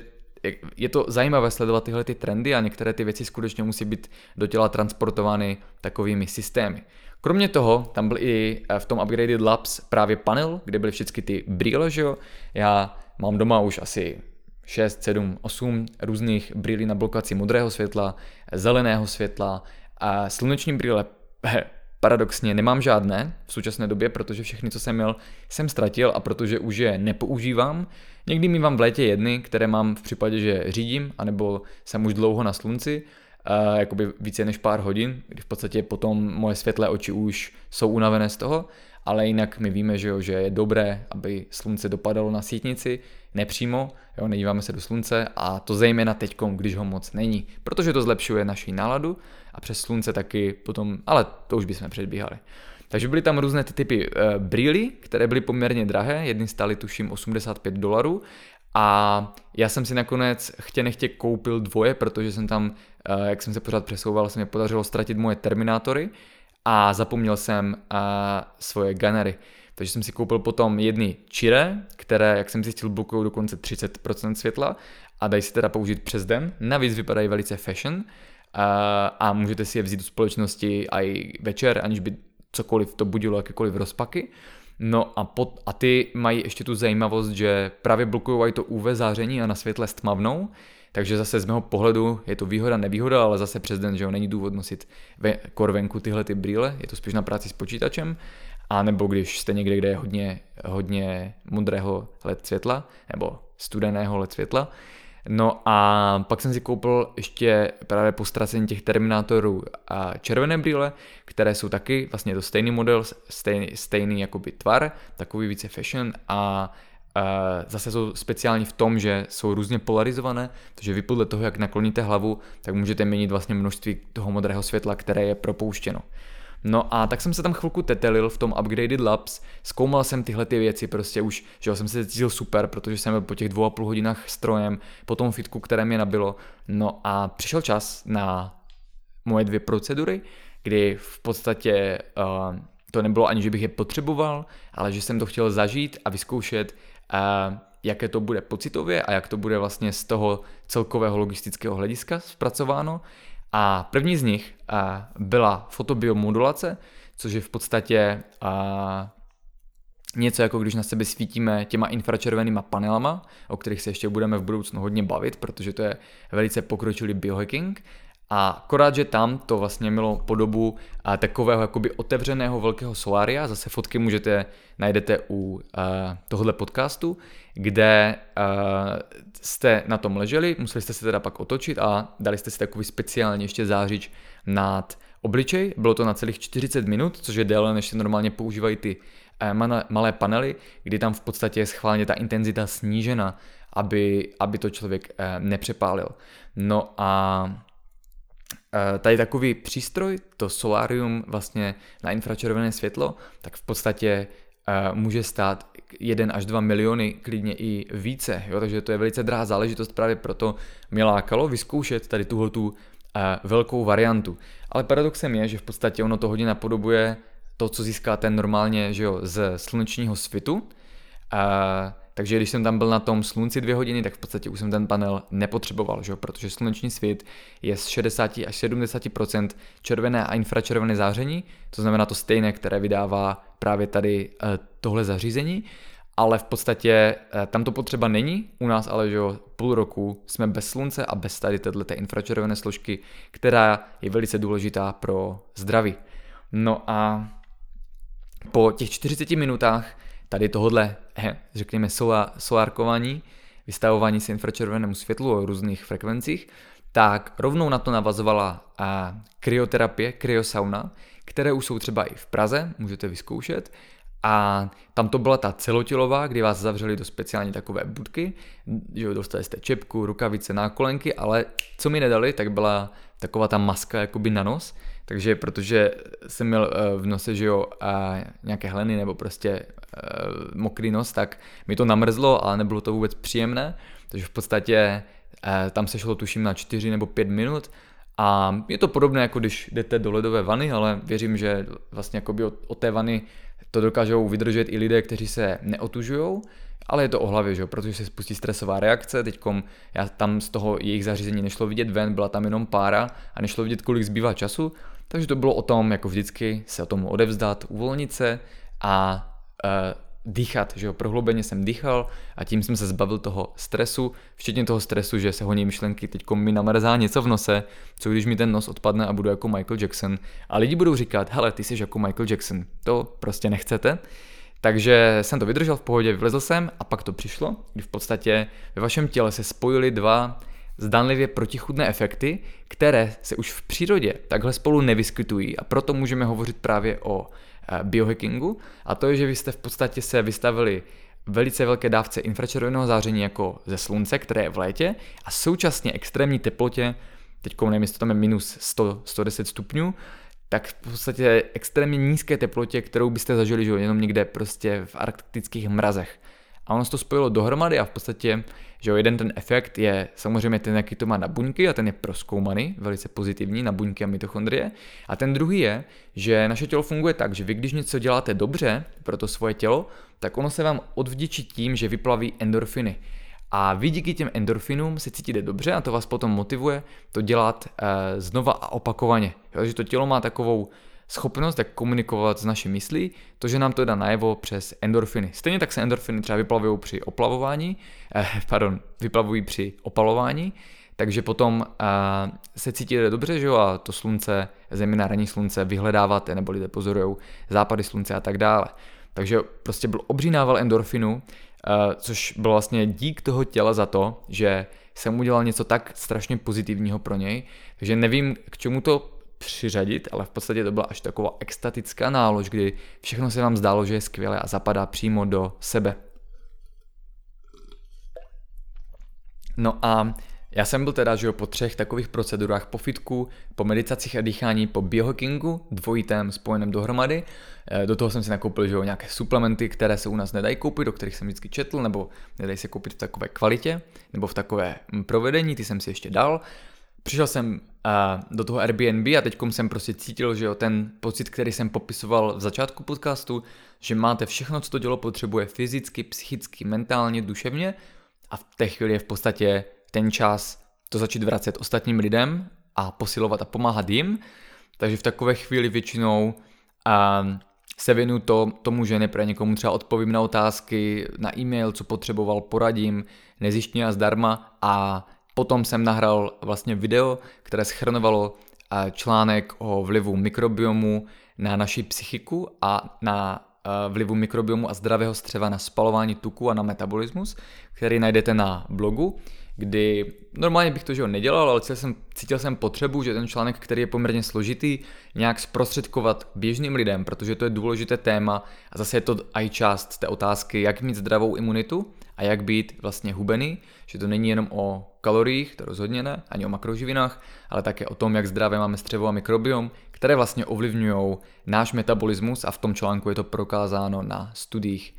No, takže jsem že natočil jedno video, potom jsem šel se projít, natočil jsem během toho druhého videa a najednou člověk, když má právě tu energii a cítí se skvěle vybalancovaný, tak mu začnou chodit myšlenky, co by mohl uh, udělat za nový projekt, uh, novou věc, jak pomoci více lidem, nebo že jo, uh, jak optimalizovat svůj život. A jsou to právě tyhle ty chvíle, kdy se vyrovnáte, kdy v podstatě vám to dá ten návod, jak pokračovat dále a vy už se pak zase jenom toho musíte držet, věřit tomu a doklepat to a dopracovat do konce. Teď to vypadá, že ten podcast bude mít 10 hodin, protože jsme v první hodině, já jsem řekl jenom ten první den, ale v podstatě ten byl hodně napichovaný a chtěli jsme se dostat hlavně právě k tomu, eh, k tomu Trojovi a k tomu biohackingu. Já teď, když bych to trošku přeskočil, tak v podstatě jsem do biohackingového centra se vypravil ještě dvakrát eh, během toho pobytu. Jednou to bylo hned o dva dny, nebo pozítří, od, téhle, od toho prvního dne, kdy jsem tam byl celý, kdy jsem šel do druhé pobočky, která byla v Beverly Hills, v Hilton Beverly, nebo Beverly Hilton, tom hotelu, kde se by the way dělají také biohackingové konference, teď tam jedna bude v, uh, pokud už nebyla, tak bude teď někdy na konci března, myslím, že teprve bude. A pořádají právě Dave Espry, zve tam různé odborníky, takže kdybych tam byl, tak tam určitě jdu. Pokud jste v Kalifornii, tak neváhejte a zavítejte. A tam to centrum bylo daleko větší, zase fotky jsou v tom článku, který je k tomuhle podcastu na blogu. A už opravdu to bylo jako, nějaká, jako nějaké léčebné centrum, kdy v podstatě tam bylo daleko více místností,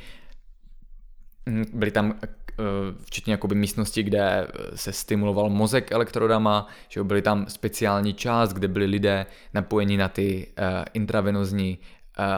látky, na ty, na ty infuze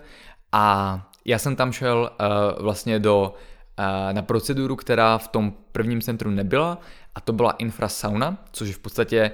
uh, můžeme to nazývat jako biohacking, nemusíme, ale je to něco, co můžeme velice efektivně využívat i u nás. A je to zajímavé, že vlastně ty infrasauny se u nás moc nepoužívají, protože tam není teplo, vy hned něco necítíte, musíte tam zůstat déle, tam ta infrasauna byla na 60 minut a já běžně, když si dávám tak dávám nějakých 30 až 40. Jo? Potom zhruba po 20 minutách, když je tam, mělo by tam být 60 stupňů ideálně, eh, setkal jsem se, že v Praze někdy bývá 40, což je málo, pak to nemá ten efekt, Eh, tak vlastně nejde o to se eh, zahřát a spotit, ale v podstatě jde o to, že tam je zase to infračervené eh, záření. No a tahle sauna byla speciální, proto jsem ji taky chtěl vyzkoušet. Jednak jsem věděl, že se potom zase budu cítit uh, jakoby skvěle, což je taky důvod, proč ty sauny dělám. Je tam zase ten vliv na endorfiny, takže potom, že máte čistou hlavu, by the way, tenhle ten podcast nahrávám po jedné takové infrasauně, právě proto, že se pak cítím jakoby psychicky super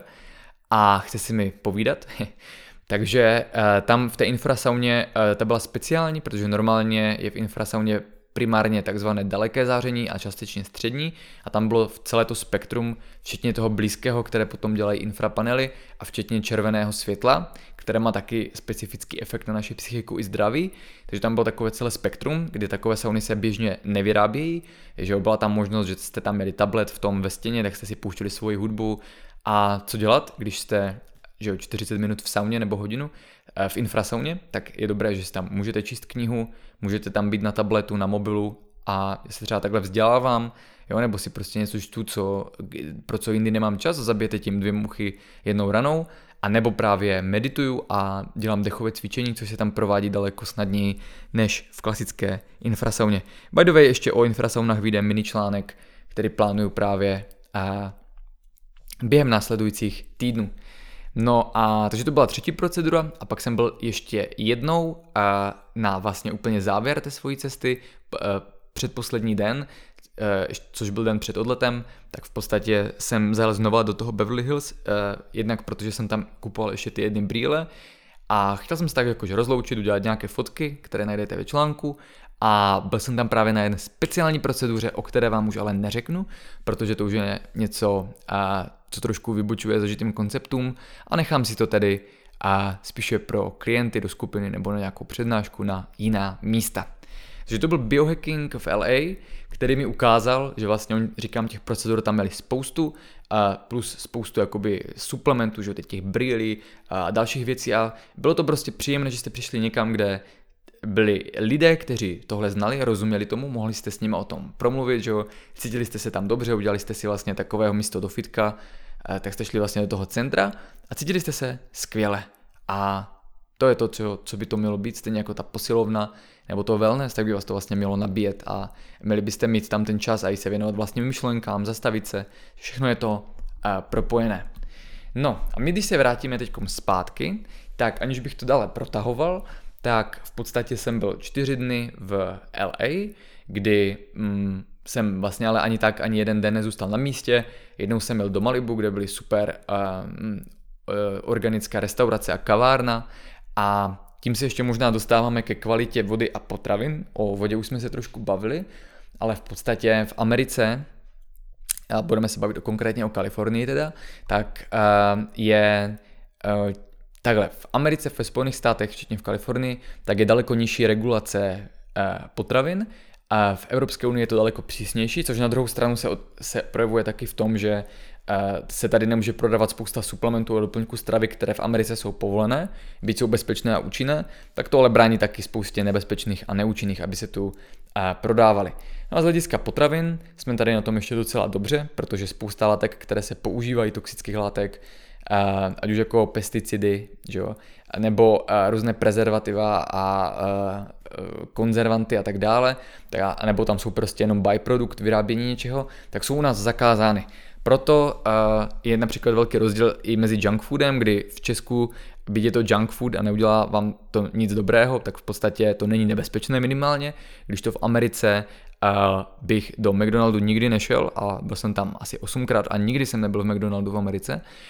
Uh, měl jsem někdy, třeba, že jo, jsem chtěl vyzkoušet In and Out, Shake Shack, tak jsem si to zkusil, což je trošku, co se týče kvality, už lepší, ale taky se to odráží v ceně. Ale v podstatě třeba teďkom jsem byl na sebe pišný, že za celou tu dobu v té Americe jsem uh, se nejenom, že vyhýbal junk foodu, neměl jsem žádný burger, neměl jsem žádné prostě uh, livance, wafle a tak dále. Jediné, co jsem měl, bylo úplně na závěr jako odměnu jeden francouzský toast v té uh, bioorganické farmě, což, což bylo jakoby výborné, ale v podstatě nešlo o to, že byste se omezovali. Ale já jsem se cítil tak dobře,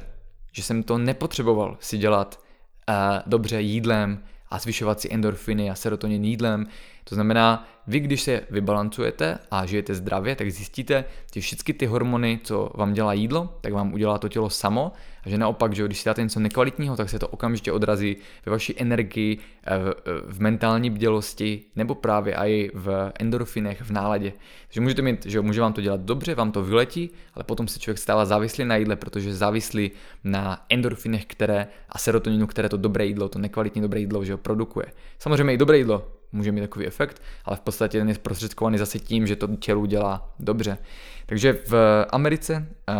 jsem se vyhýbal nejenom junk foodu, ale obecně, uh, že protože tam většinou si člověk nevařil, tak jsem se vyhýbal jedení v normálních uh, restauracích, a nebo i nakupování že, normálních potravin, protože jednou jsem neměl ten, tu možnost, měl jsem tam nějaké těstoviny, které papírově vypadaly super, ale v podstatě uh, tam je velký problém s ne přímo lepkem, ale s pšeničnými výrobkami, ale i s těmi kukuřičnými. V podstatě a jeden z hlavních důvodů, proč tolik lidí tam má zdanlivý problém s lepkem je, že se tam hodně používá na pšenici, ale i na kukuřici, která pak může být v gluten-free výrobcích a glyfosfát, který uh, se potom dostává do těla, že jo, ničí bariéru, ničí mikrobiom, takže ten problém je tam spíše v tomhle, samozřejmě mají tam dokon, uh, tu pšenici uh, GMO modifikovanou, což je další problém a pak samozřejmě sám o sobě ten vyšlechtěný lepek, který se používá nejen tam, tam, ale i u nás, tak je ta třetí sféra toho uh, problému, ale jak říkám, u nás, pokud je člověk zdravý a má zavřenou střevní bariéru, tak v podstatě může jíst a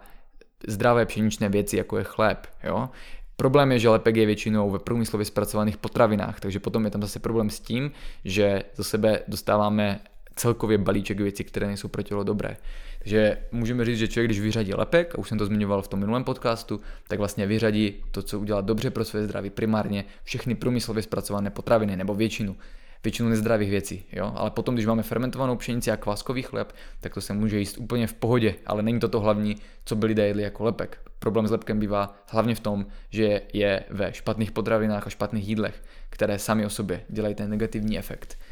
A v té Americe teda, uh, byť, že jsem si to nepřipouštěl, ne, ne, že bych se nějak stresoval u těch těstovin, naopak, byl jsem strašně vyhladovělý, to už bylo a tím se pomalu dostáváme na sever, tak to v podstatě byl první den, kdy jsem se vydal na cestu. Já jsem uh, potom, že opustil přes Malibu, jsem se vydal po té dálnici 1 a mým prvním cílem uh, byl vlastně poslední výspa civilizace předtím, než začaly národní parky, než začalo to pobřeží Big Sur a tam uh, právě byly takové ranče, takže jsem tam dojel, teď tam byl ten ranč, prostě fakt jako v těch filmech, vypadalo to jak na ranči, jo, pokoje tak byly udělané, by to bylo jako, že moderní, že jo, udělané pěkně, uh, koupelna, by the way, tam bylo infračervené světlo na zahřívání, které se kdysi používalo i u nás, byť nesvítilo červeně, tak i my jsme ho měli za mlada u, u rodičů doma v koupelně, kdy jste zatáhli za takovou tu šňůrku a vyhřívalo se právě tím, a to se ještě nevědělo, že to světlo samo o sobě má benefity pro zdraví. Takže eh, na tom ranči bylo zajímavé, že jak jsem tam dojel, tak eh, ten den mi to nějak nevyšlo. Já obecně jsem tam nesnídal, vždycky na cestu jsem si dělal jenom eh, kakao z medicinálních hub a nevadilo mi to, že jsem se cítil dobře a právě jsem se nechtěl zdržovat jídlem ani se brzdit a pak už byl, že jo, oběd, to už by se člověk najedl, dojel jsem do takové fakt krásné, malebné přímořské vesničky, kde Už tak to slunce bylo takové unilé, ospalé, lehce, pomalu už se blížilo, že bude zapadat a byla tam spousta lidí a skvělá atmosféra a protože byla tuším neděle, že jo, tak se všichni opalovali a slunili a běhali ve vlnách a bylo tam pár zajímavých restaurací, jedna z nich byla taková italská, krásná, tak jsem tam šel, ale tím, že tam tak všichni bylo hodně lidí, tak v podstatě nevařili, takže jsem si na vlastně ten pozdní oběd, mohly být tak 2-3 hodiny odpoledne, dal jenom sklenici kvalitního plného červeného vína a že jo, tak jsem na lačno, že jo, tak to stoupilo do hlavy, člověk si cítil dobře, zase ty endorfiny, že byl to krásný pocit a to mi nabilo a pokračoval jsem dále na sever. No a dojel jsem na západ slunce už opravdu jako s velkým hladem do, uh, na ten ranč a stihl jsem, že jo, ještě jsem si hodil kufr na pokoj nebo na, jakoby do toho apartmánu a stihl jsem tam projít takovým lesíkem a najednou se přede mnou otevřela taková jakoby sráz, asi desetimetrový, pod kterým byla pláž plná racků nebo nějakého opeřeného ptactva. Pro ornitology to možná nebylo úplně přesně řečeno. A byl tam nad mořem ten nejkrásnější západ slunce, jaký jsem kdy viděl, kdy v podstatě to potom není na těch fotkách a videích vidět, ale vytvořila se tam přes celou oblohu duha, jak se lámalo to světlo o těch různých vlnových délkách a opravdu to byl takový ten okamžik, kdy najednou tam nikdo nebyl, že lidi většinou byli na tom ranči, chystali se na večeři, nebo už tam byli, nebyli tam žádní lidé, jenom prostě ta krajina, která už byla na hranici těch národních parků, to v podstatě uh, tam skoro nebyl internet a mobilní síť velice slabé už. A najednou tam člověk byl v té, odříznut do toho světa, viděl ten zápas slunce a cítil vlastně, proč ti naši předci i zvířata ho tak pozorují, kdy vlastně to slunce, že jo, zase endorfiny, dobrý efekt na náladu, ale už ne, nesnižujeme to pouze na tu úroveň neurotransmiterů a hormonů, ale v podstatě jde o to, jak se cítíte a kdy to vlastně až jakoby rozšiřuje vaše vědomí, že jo, a teď vám chodí myšlenky a nápady z nevědomí a můžete to využít, takže já jsem tam meditoval s otevřenými očima až do těch posledních paprsků. No a potom, a teď vás možná překvapí, že se vracíme k té původní dějové línii, jsem vyrazil eh, do nejbližší restaurace, což napadlo bohužel všechny lidi z těch apartmánů a tak jsem čekal skoro hodinu a půl na usazení, že už bylo 7 večer. Já jsem teda měl v hlavě, že ještě chci udělat nějakou práci, což mi by the way eh, strašně baví a uspokojuje, že vlastně si cestujete, užijete si ten den a potom prostě večer pár hodin před spaním si uděláte nějaký prima čaj jo, a dáte si nějaké nootropika, které nenarušují spánek a v podstatě ještě, že uděláte tu práci a pak jdete spát s tím dobrým, uh, dobrým pocitem a tam v podstatě, když jsem šel spát, tak tady se vstávalo, takže se to tam ještě protlo na jednu, dvě hodinky, kdy jsme mohli s Jančou komunikovat a synchronizovat tu práci. Já jsem udělal nějaký příspěvek a cítil jsem se dobře. A takže jsem měl v hlavě, že ještě chci uh, aspoň dvě hodiny pracovat, ale dal jsem si tam ty těstoviny, které vypadaly super, mě ani nenapadlo, že jo, protože normálně v Česku těstoviny si dám, a zejména v létě, že jo, v zimě nejím, ale když jste, a psal jsem o tom právě příspěvek, když jste v tom prostředí, tak se řídíte jídlem podle toho a prostředí, kde jste. By the way, pokud vás zajímá stravování podle ročního období, jak by se mělo měnit, co se týče výběru potravin i složení makroživin, tak to najdete v Fat Burning 2.0 protokolu a je to takový základ, jo, kde je opravdu všechno, co vám může pomoci v životě od cirkadiálního rytmu až po nastavení mindsetu a snižování stresu. Takže mrkněte na to, najdete to taky na blogu nebo na odbojpt.cz. Fat Burning Protocol 2.0, který rozhodně není jenom o spalování tuku, ale je to jakýsi základní manifest performance lifestyle. No a teďkom zpátky k našemu příběhu o těstovinách, aby jsme se k tomu dostali po té hodince. A, tak jenom co jsem chtěl říct je, že v podstatě papírově to jídlo bylo super, ale v podstatě neudělalo mi vůbec dobře a tam jsem pochopil, že vlastně do té doby jsem eh, se stravoval velice střídmě a když už, tak jenom když to byly nějaké organické markety, nějaké restaurace, kde měli jakoby spíše hipsterské, že jo, kde nešlo tak ani o luxus, ale spíš o to, že používají kvalitní věci, což je právě v té Americe kámen úrazu, že vy můžete jít do kvalitní, nebo do zdánlivě kvalitní a drahé restaurace, ale v podstatě to jídlo vám taky nemusí udělat dobře. A jak říkám, když se člověk vybalancuje a dostane se na tu úroveň, že se v podstatě celý den cítí skvěle, v dobré náladě, tak cítí cokoliv, co tomu tělu udělá hůře a sníží ho. Když normálně člověk tak zdravě nežije, tak v podstatě to nepozná, jo, protože ne, ne, ne, je zvyklý vlastně se cítit špatně a já tohle znám jako člověk, který uh, asi pět let uh, v kuse se cítil každý den totálně na hovno a byť to navenek mohl vypadat, že, uh, že jo, jenom cvičím prostě a jim zdravě, tak v podstatě jsem dělal to nejlepší, co jsem věděl, ale nestačilo to a člověk se naučí žít v tom, že se dobře necítí a bere to jako, uh, jakoby ten baseline. Takže když jsem tam byl a dal jsem si ty těstoviny, tak jsem zjistil, že se vlastně necítím vůbec uh, dobře a jediné vysvětlení právě bylo v tom lepku a uvědomil jsem si, nebo ne v lepku, v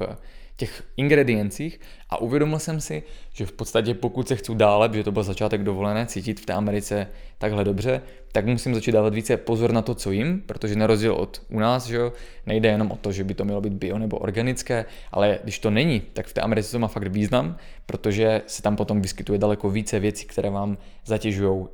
tělo a je to jenom o tom, jak citlivý jste, jestli to ucítíte, ale ten efekt tam bude vždycky. No a samozřejmě člověk nesmí sklouznout do toho, že se bojí, protože stejně jako u toho koronaviru eh, nocebo efekt je většinou ten hlavní problém, kterým, který si vytváříme my sami, když se něčeho bojíme a strachujeme se z jídel a z potravin, tak potom skutečně negativně na nás fungují. No, z tohohle ranče, abychom se od něj odpíchli, a tím se dostaneme k závěru našeho vyprávění, byť dovolená v závěru není, ale je to to hlavní, co bych vám chtěl říci, tak ten další den jsem si představoval minimálně rok ve své hlavě, vizualizoval, jak to bude vypadat, ale v podstatě jsem uh, o něm uvažoval už mnohem déle a to od chvíle, kdy uh, jsem četl asi v roce, v roce 2016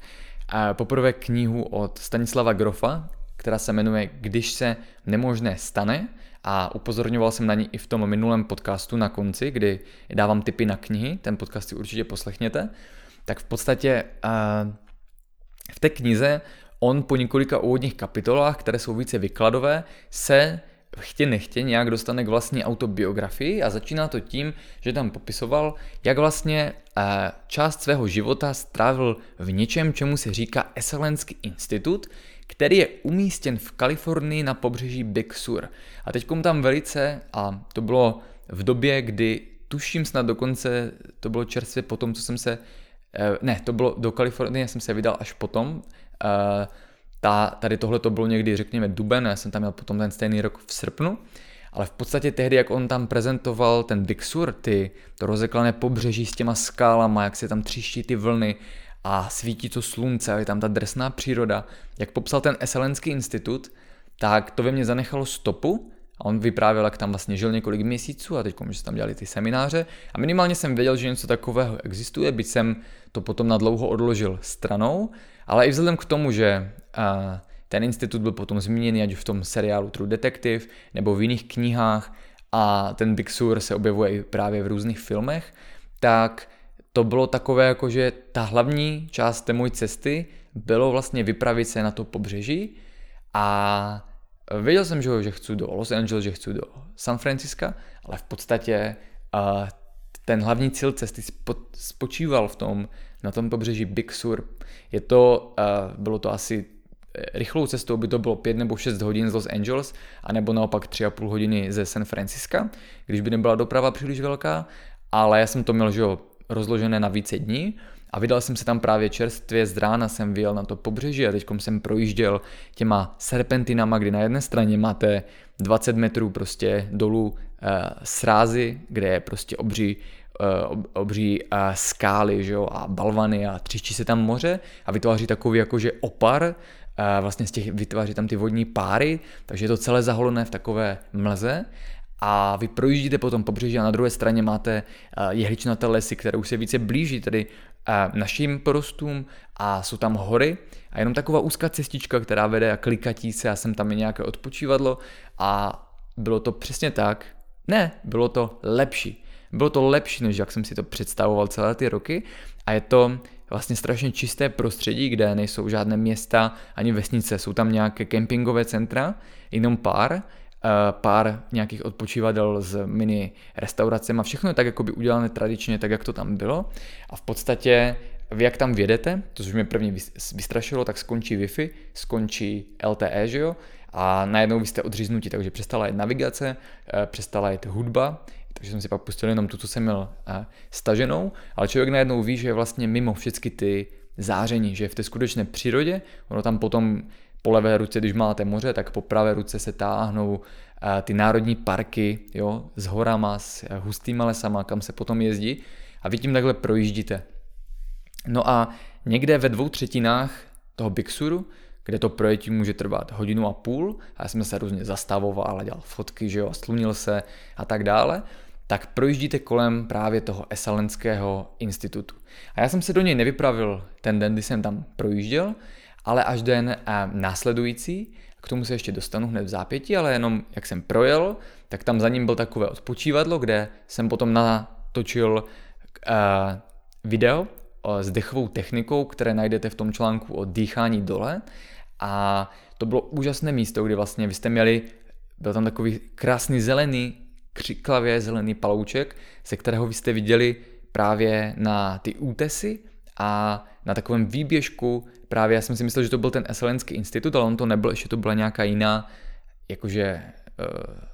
dům nebo vila, ale byla taková hodně jakoby z přírodních materiálů, měla kruhový půdorys a v podstatě tam z toho mám úplně ty nejkrásnější fotky, která jedna z nich je podkladem i pro tento podcast na pozadí, ale určitě se na ně potom podívejte právě do eh, poznámek k tomuhle podcastu na blogu. No a tam to prostě bylo skvělé místo, já jsem tam že vystoupil z toho auta, okamžitě jsem si dal boty, že už jsem byl takový zkrácený, uh, stažený. A protože jsem hned od rána jel, od východu slunce, tak jsem, že jo, tam chvilku zůstal, uh, udělal jsem si, co jsem měl nějaké takové ty greenci s právě probiotikama a s různými adaptogenama, to jsem popíjel a u toho jsem našel v bundě, náhodou tam zůstalo a vlastně vaporizer z CBD, takový ten tuškový, ale který obecně má, že jo, vždycky, že zlepší náladu. Teď jsem tam prostě takhle seděl, koukal jsem na ty vlny, na ty ptáky, co tam lítali, poslouchal jsem eh, vlastně ty zvuky přírody, to šustění toho, toho větru a to bouření toho oceánu, který tam narážel na ty skály pokuřoval jsem to CBD, popíjel jsem ty slastné grinci a uvědomil jsem si, že to je to místo, kde vlastně mi nic nechybí, všechno je tak, jak má být a udělal jsem si tam právě dechové cvičení, udělal jsem si tam meditaci a pak mi došlo, hele, možná by to chtělo využít tohle krásné prostředí a předat zase něco lidem, takže jsem vlastně natočil video, jak provádět Breath of Fire, což byla jedna z těch technik, kterou jsme dělali právě s Trojem. No a po tady tomhle jsem se vypravil dále, tam potom byl fakt jako nádherná taková restaurace ve skalách s obchodem se suvenýry, které zase tam byly jakože hodně věcí od indiánů, vykuřovadla, koupil jsem si tam právě skvělou, dva skvělé mixy s pravým peruánským kakajem a s makou a s lukumou a s adaptogenama, které jsem si pak už dělal vždycky ráno, protože že to kakao vás zasytí, zlepší endorfiny, že potom nemáte hlad. To jsem si to vždycky dělal, když jsem vyrážel na cestu a opravdu fakt to byl zážitek, o kterém by se dalo mluvit dlouho a dlouho. Pro nás je ale důležité, že Uh, já jsem teda potom měl do městečka Monterey, které je taky velice nádherné, což pro nás tak důležité není, ale druhý den jsem se pak na Big Sur vrátil a vrátil jsem se zpátky do Esalenu. Ten Esalenský institut, pokud jste o tom nikdy neslyšeli, což je velice pravděpodobné, tak je v podstatě do, od 60. let až do dnešních dní největším spirituálním centrem v Americe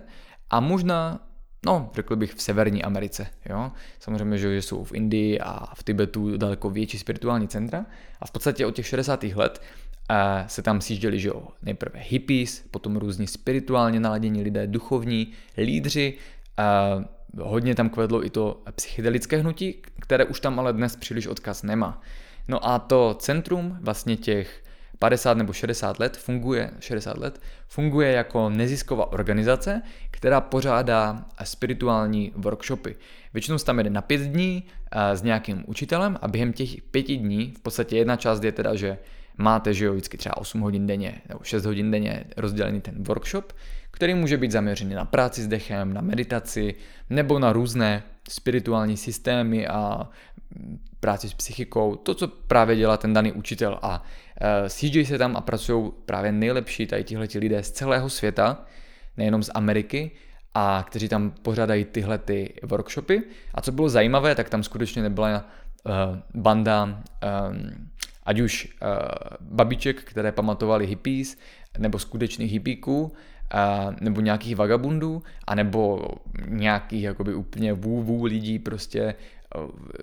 kteří žijou jenom ve spirituální sféře, ale bylo to něco vlastně taková subkultura, která se mi velice líbí a je blízká v podstatě mladý, moderní člověk, který, že tam to většinou byly eh, ženy nebo holky, které se věnují józe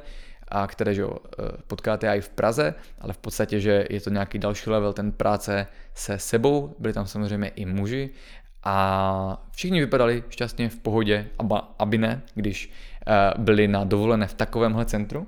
Takže člověk tam přijede na ten workshop, který má většinou pět dní, což právě byla délka, kterou já jsem si na té svo, v tom svém velice nabitém programu eh, nemohl dovolit, protože jsem měl, že jo, letenky dříve než program, jinak bych si to klidně natáhl, tak jsem věděl, že tohle se nezúčastním. A vy, když nejdete na ten workshop, tak ten SLN je v podstatě pro veřejnost uzavřený, kdy Eh, je to vlastně udělané, že aby tam jednak nechodili turisti nebo jenom lidi, kteří se chcou vyfotit a já to chápu, tady tohleto rozhodnutí. Protože jinak by tam chodil každý o to. Um, více jsem byl nadšený, když se mi tam podařilo uh, dostat, kdy um, vy když jdete na ten workshop, tak to máte jako kompletní balíček. Vy tam nejenom, že jste na něm, ale je tam vlastně ten Esalen sám o sobě, je soběstačné funkční město, kde je uh, jakoby jídelna, kde dělají všechny typy stravování od, od veganského až po normální stravu omnivoru, ale ty nejkvalitnější suroviny, protože jsou vědomi, jaký vliv má ta zdravá strava na, na naše tělo. Najdete tam super obchod, kde je veškerá spirituální literatura, včetně psychedelik, kde jsem si nakoupil uh, několik knih, které vím, že se u nás nedají sehnat a už nejsou ani na Amazonu. Uh, to znamená původní knihy z 70. Eh, 80. let, některé z 60. od vlastně zakladatelů psychedelického hnutí, například o známou knihu uh, Food of Gods od Terence McKenny uh, nebo od Aldous Huxleyho. Uh, koupil jsem si potom nějaké knihy ještě i z jiných témat, uh, nějaké uh, biografie a tak dále, to znamená, byl jsem z toho nadšený. Je tam taková jakože vesnička, kdy vy vlastně během toho pobytu bydlíte přímo v tom Eselenu, přímo v takových chatkách, které mi připomínaly třeba i chatky, které jsou u nás. Pak jsou tam samozřejmě i takové vilky, domky, a pěstují si tam vlastní ovoce a zeleninu, bylinky, takže v podstatě je to soběstačný ekosystém, kde jsou tam kromě těch budov, které tak jakoby přirozeně zapadají do té krajiny, nejdou moc vidět, tam právě nešlo udělat žádná fotka, že byste je vyfotili tak a tady je Esalen. Byl to prostě takový pozemek ohraničený lesem přímo na okraji toho útesu, kdy tam právě jste viděli všude kolem sebe ten oceán, anebo dále, jak pokračovalo to pobřeží na tu jednu stranu a ty skály. A ten člověk, když tam je, tak v podstatě je nejenom na tom workshopu, nejenom, že se tam užívá vlastně, že tam byly takové různé relaxační zóny, že lidé tam seděli na té trávě,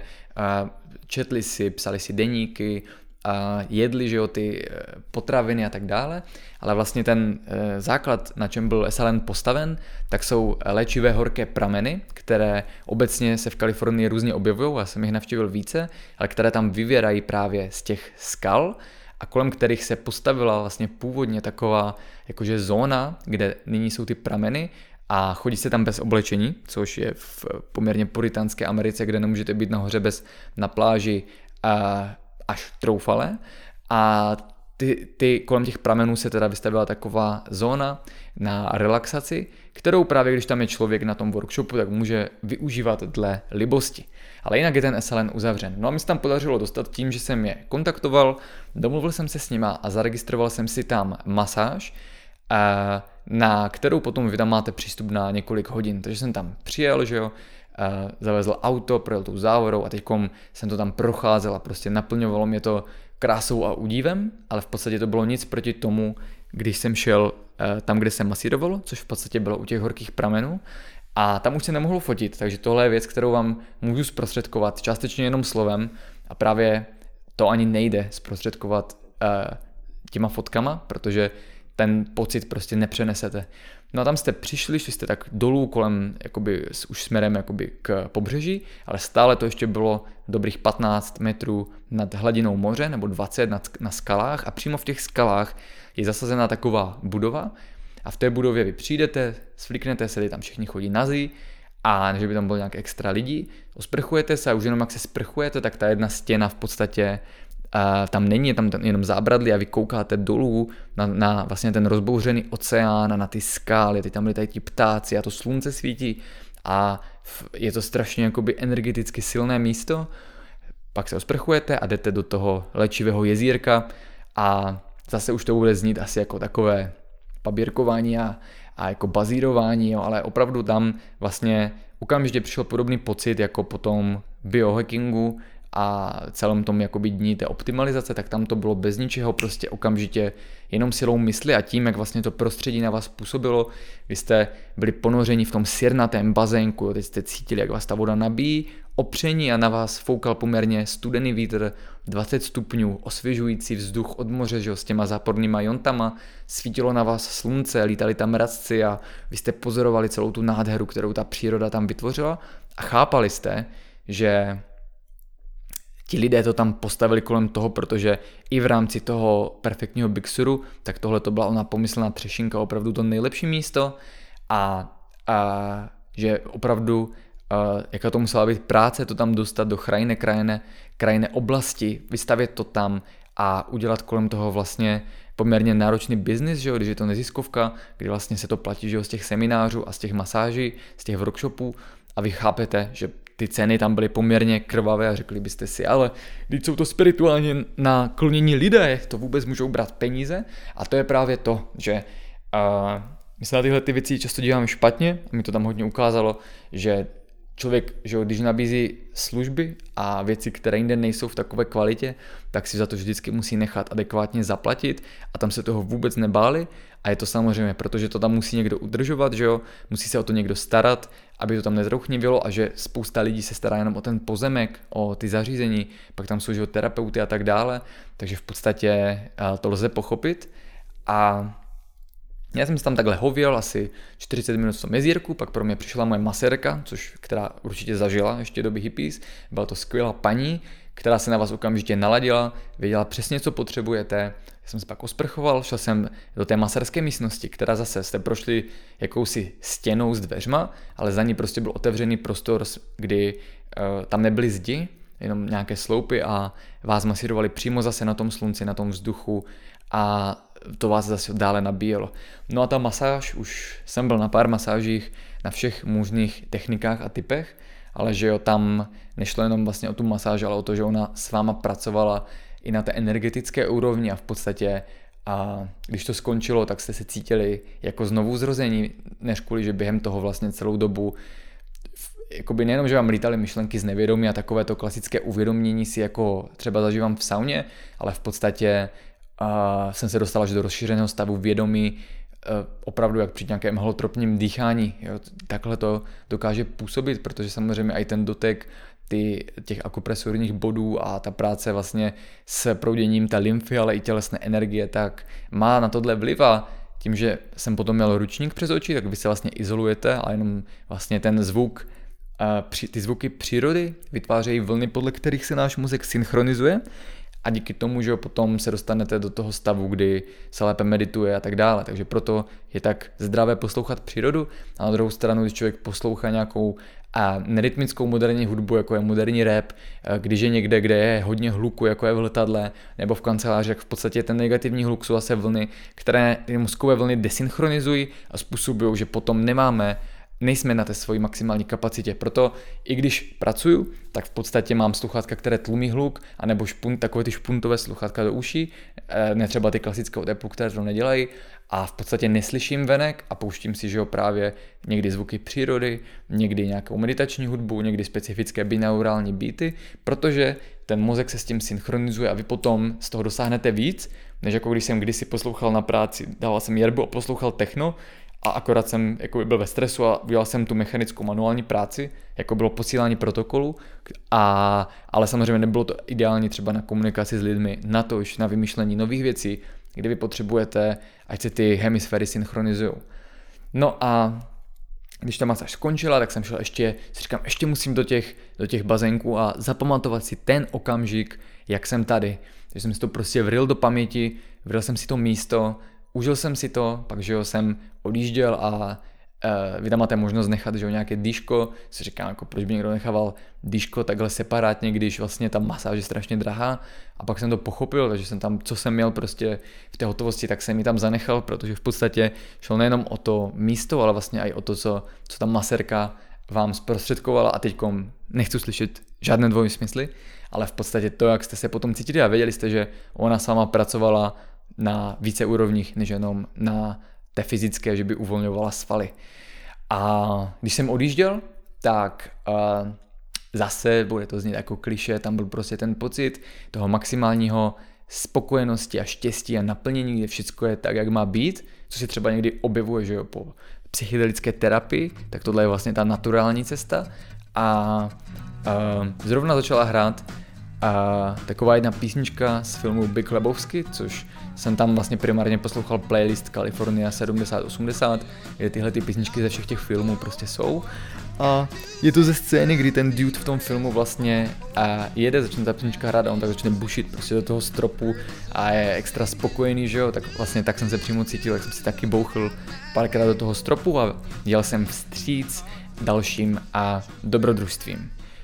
Takže Koukám, že jsme uh, minutu a 40 v podcastu a protože bych to chtěl uh, stihnout do dvou hodin, tak uh, jsem rád, že jsme si řekli vlastně, začali jsme tím negativním, potom jsme se uh, přesunuli k tomu biohackingu a chtěl jsem vám nějakým způsobem zprostředkovat, i když to určitě nejde slovy a určitě ne takhle zkráceně, ten feeling toho Dixuru, toho esalenu a to, co to může mít a jak se člověk může cítit. A v podstatě uh, to je to hlavní, proč jsme tenhle podcast dělali, byla tam spousta praktických rad a já už teď jenom lehce dovyprávím, ale určitě poslouchejte dále, protože tam to ještě bude určitě spousta zajímavého, jak ta má cesta pokračovala. Já jsem se teda potom zase vrátil do Monterey, do takového hotelu přímo na pláži, kdy uh, večer tam prostě hořely ohně, to nevím úplně proč, možná tam někdo pekl ryby, teď tam hřměly ty vlny, byl strašně jakože příliv, takže jste usínali prostě asi 3 metry od moře u toho přílivu, jo, ten hotel a byl dobrý, nebyl nějak extra luxusní, uh, bylo tam skvělé takové foyer, kde jste právě viděli, byli přímo nad tím mořem, viděli jste na oceán, byl tam krb, tak tam jsem pracoval několik dní, bylo to jako opravdu fakt jako super. A potom jsem se vlastně vydal do San Francisca, dále na sever, což bylo nějaké další tři hodiny cesty. Vyjel jsem zase se s vítáním, což mám rád, že jo. Obecně jsem se tam nejezdil hodně, ale taky jsem během těch cest poslouchal hodně podcastů, což je taky rada pro vás, jak se dají podcasty využít, že jo. Při něčem, co děláte, eh, monotonní manuální činnost, mechanická práce, že někde prostě musíte být a chcete si to zpříjemnit a zkrátit, tak můžete poslouchat podcasty, zejména Performance Podcast, který právě posloucháte. No a Um, po té cestě do San Francisca to jsou spíše že jo, osobní věci, které už pro vás nebudou asi tak zajímavé, tak uh, jsem se vždycky stavil na různá místa, projížděl různými lokacemi, vyhýbal jsem se co nejvíce dálnicím, abych co nejvíce zachytil a prožil vlastně tu krajinu, ty normálně lidi bez toho turistického ruchu a tak dále. V San Francisco uh, jsem si potom odbil, že jo, Golden Gate a tradičně to tam projel, ale v podstatě potom mě strašně chytlo za srdce a příště vím, že už právě pojedu spíše do San Francisca, kde jsem teď měl bohužel jenom jeden den. A jak jsem tam procházel, že ho znáte z těch filmů, jak tam jsou ty kopce a teď tam jsou takové ty jejich dřevěné baráčky s těma vykyřovými oknama, takže fakt jsem cítil, jaké to může být, že když by tam člověk žil, jak se tam musí cítit, jak ho to tam prostě nabíjí. Být samozřejmě, že jet někde jako turista a být tam jako občan jsou dvě rozdílné věci, tak tady bych si to dokázal představit, že by tam mohlo být dobré prostředí pro život, kdy zase je tam celý rok pěkně, ale zároveň tam není nikdy vedro a Uh, současně je to město, které není tak, vel, tak takovým velkoměstem jako LA, které mi úplně v tomhle nevyhovuje, a i že má hodně čtvrtí, hodně bezdomovců, ale tam je něk- většina čtvrtí právě takových jakože baráčků. Je to takové poklidné místo na uh, žití. Já jsem tam byl uh, v japonské čtvrti, kdy většinou známe, že o čínské čtvrti, já jsem bydlel přímo v té japonské čtvrti na takovém japonském hotelu, zase mám rád japonskou a tu kulturu, takže jsem si tam dal maču, prostě pak jsem si koupil tamario kuču, nějaké japonské jídla jsem měl sushi, prostě to, co mám rád a mohl jsem to zažít v té autentičnosti přímo v San Francisku, byla tam skvělá hotelová posilovna, z ní jsem dělal příspěvek, kdy zase po tom cestování jsem měl tu chuť, že jo, zase nějakou energii vydat, tak jsem si tam dělal bezva trénink, kdy se člověk cítil dobře, popracoval jsem si, udělal jsem si meditace. V podstatě, i když tam nebyl žádný program a nic mě nikam nenutilo nic dělat, tak já jsem se ani tak jako nevěnoval že nějakému očkrtávání turistických míst a lokací, protože to je právě to, co nemám rád, ale v podstatě věnoval jsem se tomu prožít to a zažít tam ty věci, co dělám v té nové perspektivě, na té nové úrovni. To znamená ucítit vůně toho místa, chutě a pro, procítit ho tím, že nejdete autem, ale projdete ho a vyzkoušet lokální kuchyni, nebo třeba kuchyni klidně z Japonska, ale tu autentickou a koupit si suplementy nebo věci, které nemáte, nebo čaje, nebo já nevím, um, nějakou aromaterapii a tak dále. A jo, bylo to super a pak se to vlastně trošku zlomilo. Já další den jsem se vydal, jak jsem říkal, do Los Angeles, kam jsem vůbec nemusel, ale jel jsem tam na tu konferenci, kdy jsem v podstatě jel um, celý den, bylo to tisíc mil, ta cesta jakoby příma trvala 9 hodin, já jsem se zase někde různě zastavoval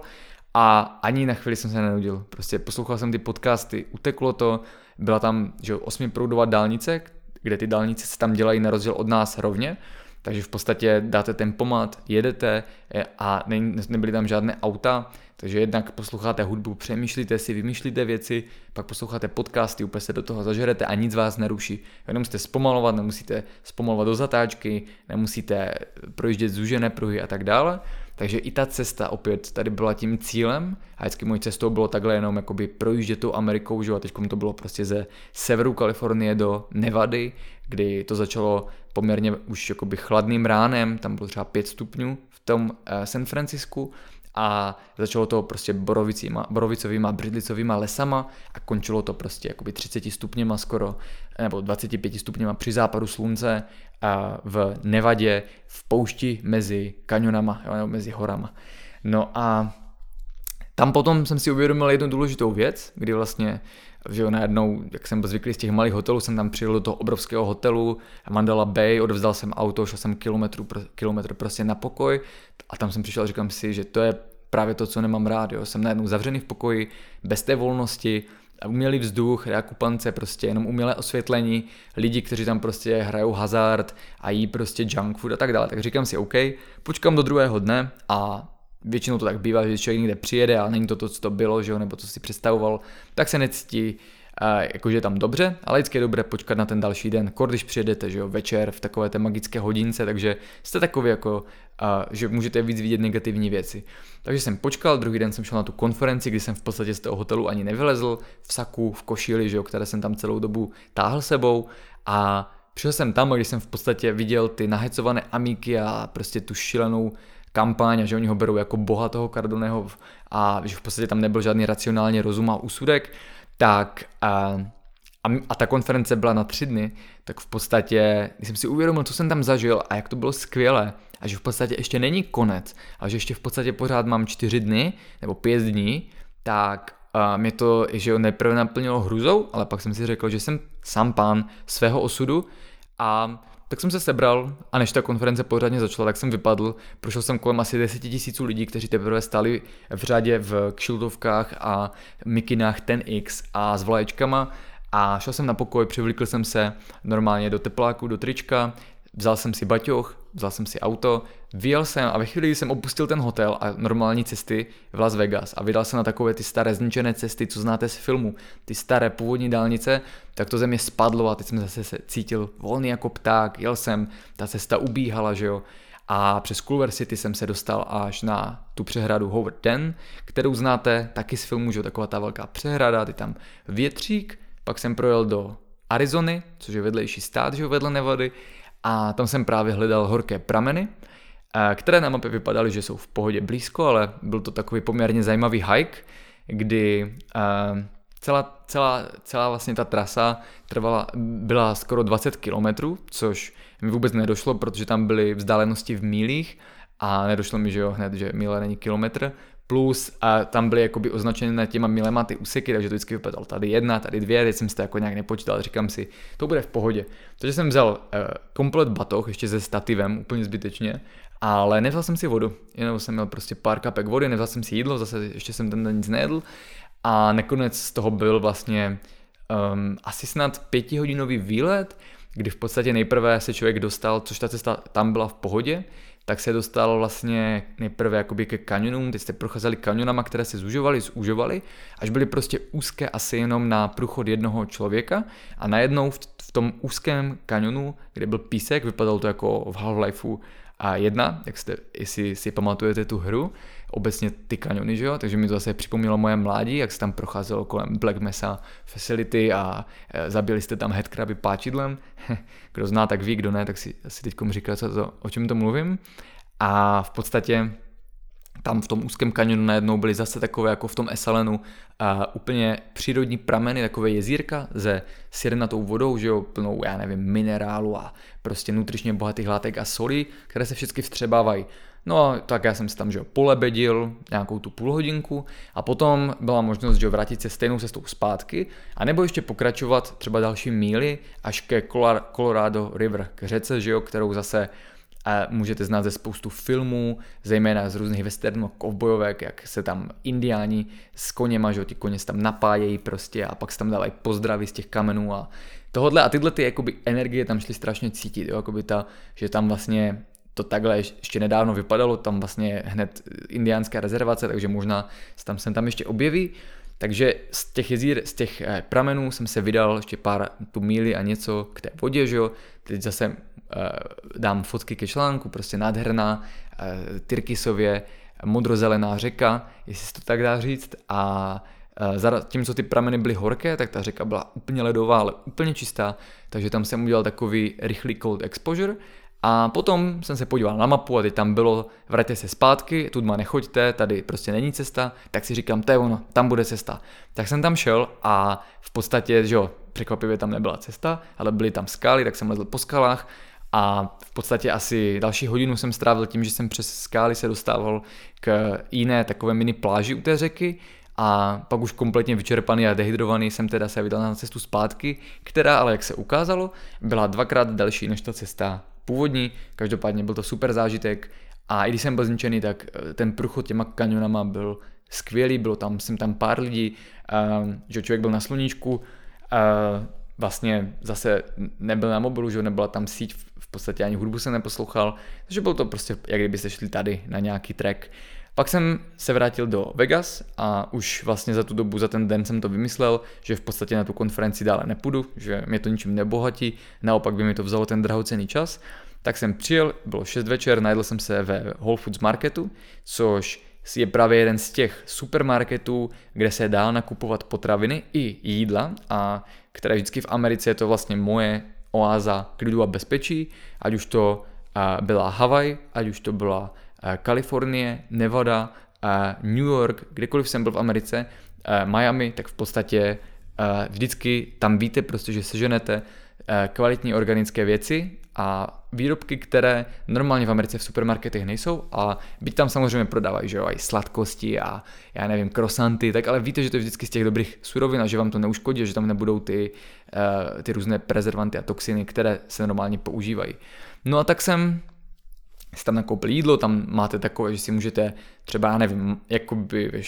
v nějakém bufetu na hotelu, kde máte, že si nakládáte jídlo, tak v podstatě tam máte jedno třeba oddělení jenom na tacos, takže tam si uděláte tacos na 40 způsobů, pak máte druhé, kde jsou jenom masa, třetí, kde je jenom zelenina, čtvrté, kde jsou omáčky, takže vy si tam poskladáte jakékoliv jídlo, že jo, tak tam hodně chodí lidi, co cvičí, protože si uděláte přesně svoji dietu. A uh, pak si to tam snídal, jsem se najedl, zbalil jsem si saky a paky, koupil jsem si na cestu cold brew, které se tam prodává ve skle značky Kona. Kona je uh, havajská káva, která je jedna z nejlepších káv, jakou jsem kdy ochutnal, takže tam ji měli jako cold brew udělanou, koupil jsem cold brew, uh, jel jsem na ten hotel, když bylo 6 večer, tak jsem se zbalil a vydal jsem se uh, na cestu přes poušť do zpátky do Los Angeles. Cesta, tím, že byl večer, vlastně už pak že tma, tak už uh, nebyla nějak extra doprava, 4,5 hodinky, rovna dálnice a na druhou stranu, jak už jsem to jel vlastně třikrát tuhle tu trasu, a i minule, jak jsem byl v Kalifornii, tak v podstatě to bylo osvěžující uh, v podstatě jakoby nebýt tam v tom vedru během toho dne, že jste si takhle relaxovali, pil jsem tu kávu, dal jsem si nějaké nootropika a pustil jsem si podcast, do kterého jsem se zabral a 4,5 hodinky, byť po náročném dni utekli jako voda. Eh, a tím se blížíme k závěru mojí cesty, kdy jsem se pak už jenom ubytoval v tentokrát Hollywoodu a tam jsem byl ještě čtyři dny, kdy jsem chodil ráno eh, na hike eh, do Griffithova parku, což jsou vlastně takové ty, můžeme tomu říkat Hollywood Hills, k tomu nápisu Hollywood, kde jsou zase obří stezky. Ten poslední celý den, co jsem tam byl, tak jsem tam nahoře na nejvyšším bodě nad Griffithovým parkem, kam se šlo skoro tři hodiny nebo dvě hodiny, tak jsem tam vlastně si říkám super místo, zase jsem táhl stativ, tak jsem natočil video o cirkadiálním rytmu, které najdete na sociálních sítích a že tam byl tam krásný výhled, ale většina lidí to byla tak, že dojede ke Griffithově observatoři,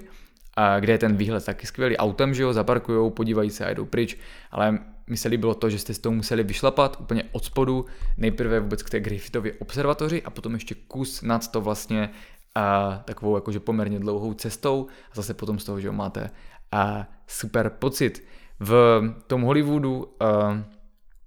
jsem příliš nezůstával, ten hotel byl a, super, právě takový jakože naturální, a, líbilo se mi, že tam byla hned u toho ta možnost toho hajkování, protože odkudkoliv vinu by to bylo daleko, tam to v podstatě bylo pět minut autem od toho hotelu a Vlastně by the way tam chodí vždycky, že jo, i Joe Rogan, takže uh, jsem to znal od něho, od toho podcastera, vlastně asi nejznámějšího, že se tam takhle, že jo, hajkuje a běhá prostě a potkal jsem tam spoustu jako lidí, co cvičí, ale ne kulturistů, ale jakože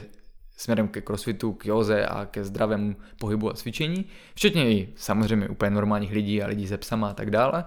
A, a bylo to zase něco jiného, protože Venice a, a Santa Moniku už jsem znal dobře, a tady najednou, kdybyste byli úplně v jiném městě a přitom je to stejné město a od tam, jsem se ještě potom znovu vypravil na výlety, protože byla neděle, tak zase ještě na jeden den do Malibu, kde prostě bylo skvělé jídlo a pláže, ale zároveň jakože pláže bez lidí. A, a jo, takhle prostě byla moje cesta. A pak přišel, že jo, poslední den, čas se zbalit, naposledy jsem ještě zajel do Santa Moniky, na pláž se podívat, ještě si to odklepnout tam, kde jsem začal, naposledy jsem zašel do bulletproof kavárny, kde jsem si nedal kafe, ale a maču s kokosovým mlékem, což je můj oblíbený nápoj. A potom jsem se vydal na letiště, plný energie, plný zážitků s jedním e, kufrem navíc, který byl plný suplementů a tinktur a hodně kávy jsem vezl, ale i e, třeba e, jsem si koupil takový jakoby indiánský přehoz na postel od Indiánu a tak dále, takže jsem musel koupit zavazadlo navíc. A s tím jsem potom vymyslel jeden hack, který se dozvíte právě v tom podcastu o plane hackingu. No a pak přišla ta cesta domů, že jo, já nemám rád ty cesty, protože um, jednak vím, že jo, to má nějaký negativní efekt na zdraví, ale jednak a když letíte, jako jsem letěl tam, tak blbě, že jako byste unavení a nemůžete spát, máte rozhozené biorytmy, tak pod, ta cesta zpátky většinou bývá horší, protože když přiletíte tam, tak vás vylečí to prostředí, ale když letíte zpátky, tak vás už nevylečí nic a ještě většinou musíte do práce. Takže já jsem to tak optimalizoval a proto je pak o tom i samostatný podcast, že v podstatě jsem 11 eh, hodin v tom letadle eh, jakoby spal, meditoval a měl všechny prostě hacky a znalosti, jak zajistit, aby to nemělo negativní efekt na moje zdraví. A potom a po příletu vlastně, teda přiletěl jsem že do Londýna, tak jsem zase byl se cítil perfektně, takže čtyřhodinový přestup jsem využil na to, že jsem pracoval, nachystal jsem eh, věci na celý další týden, které byly potřeba a cítil jsem se super, pak dvě hodinky do Prahy, takže to už jsem si takhle zase něco psal, nějaké poznámky, myšlenky, no a v Praze uh, mě vyzvedl Erik a byl večer, přišel jsem domů, vybalil všechno, což trvalo pár hodin a šel spát. Druhý den jsem vstal a v podstatě vždycky jsem se s někým domluvil, nebo Janča ke mně přišla, že jo, na práci a v podstatě všichni se ptali jako v pohodě, nebo chceš nějaký den, dva na adaptaci? A teď vlastně to byl čtvrtek, já říkám, že vůbec, že jsem prostě v totální top formě, takže uh, od rána byl úplně normální pracovní den. A normálně jsem že jo, jedl, byl jsem vyspaný, odpočatý, a pak jsem šel po práci normálně cvičit, jo, dal jsem si ani než to fíka, ale právě takový svůj jakože biohack, kombinaci prostě pár věcí a potom po normálním fitku, že jo, jsem uh, šel ještě na jednu přednášku, přednášku o psychopatii, o psychopatech a uh, ten den vlastně jsem odžil úplně normálně, i když jsem byl vlastně po vlastně 19 hodinovém letu a přesunech, tak mi to ukázalo, že když člověk optimalizuje a je zdravý, tak je pak v pohodě a žádný četlek nemusí mít. Takže žádný nebyl, když jsem využil všechny znalosti o cirkadiálním rytmu, eh, které můžete mít velice jednoduše, že jo, také, například v tom protokolu cirkadiálním, tak, že to skutečně funguje a kde jinde to prokázat v praxi, než když máte 9 hodin časový posun a jste 13 eh, hodin v letadle a 6 nebo 7 hodin na letištích. Jo? Fungovalo to, může to fungovat i vám a o přímo jenom letadle bude potom samostatný podcast, který vlastně není tak o cirkadiálním rytmu jako zprávě o tom a biohackingu. Takže jo, přátelé, to byly moje zážitky v Kalifornii, řekl jsem to hlavní, mělo to být že o biohackingu, mělo to být o esalenu, mm, chtěl jsem zmínit a troje a dýchání a hlavně vás uklidnit, že ve vývoji lidské rasy byly vždycky období, kdy se objevily e, velké patogenní, bakteriální a virové nákazy, které ničily celé populace a umírali miliony lidí. E, největším příkladem je e, morová epidemie,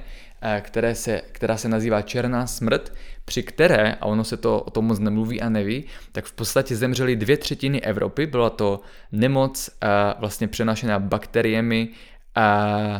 je Irenisia pectis, myslím, že se jmenovali, které byly na krysách a loděma, že jo, se dostali při moře, při cestách vlastně tam z oblasti od Turecka, tak se dostali do přístavu ve střední Evropě a tam podél obchodních stezek, že jo, protože to vždycky šíří ti lidé nakažení kteří jezdí za obchodem, tak v podstatě se to rozšířilo po celé Evropě. Vymřeli tehdy dvě třetiny evropské populace, což provedlo poměrně velkou genetickou čistku, které dneska to vysvětluje, proč některé evolučně nevýhodné geny má tak hodně lidí, jako je právě uh, gen třeba, který uh,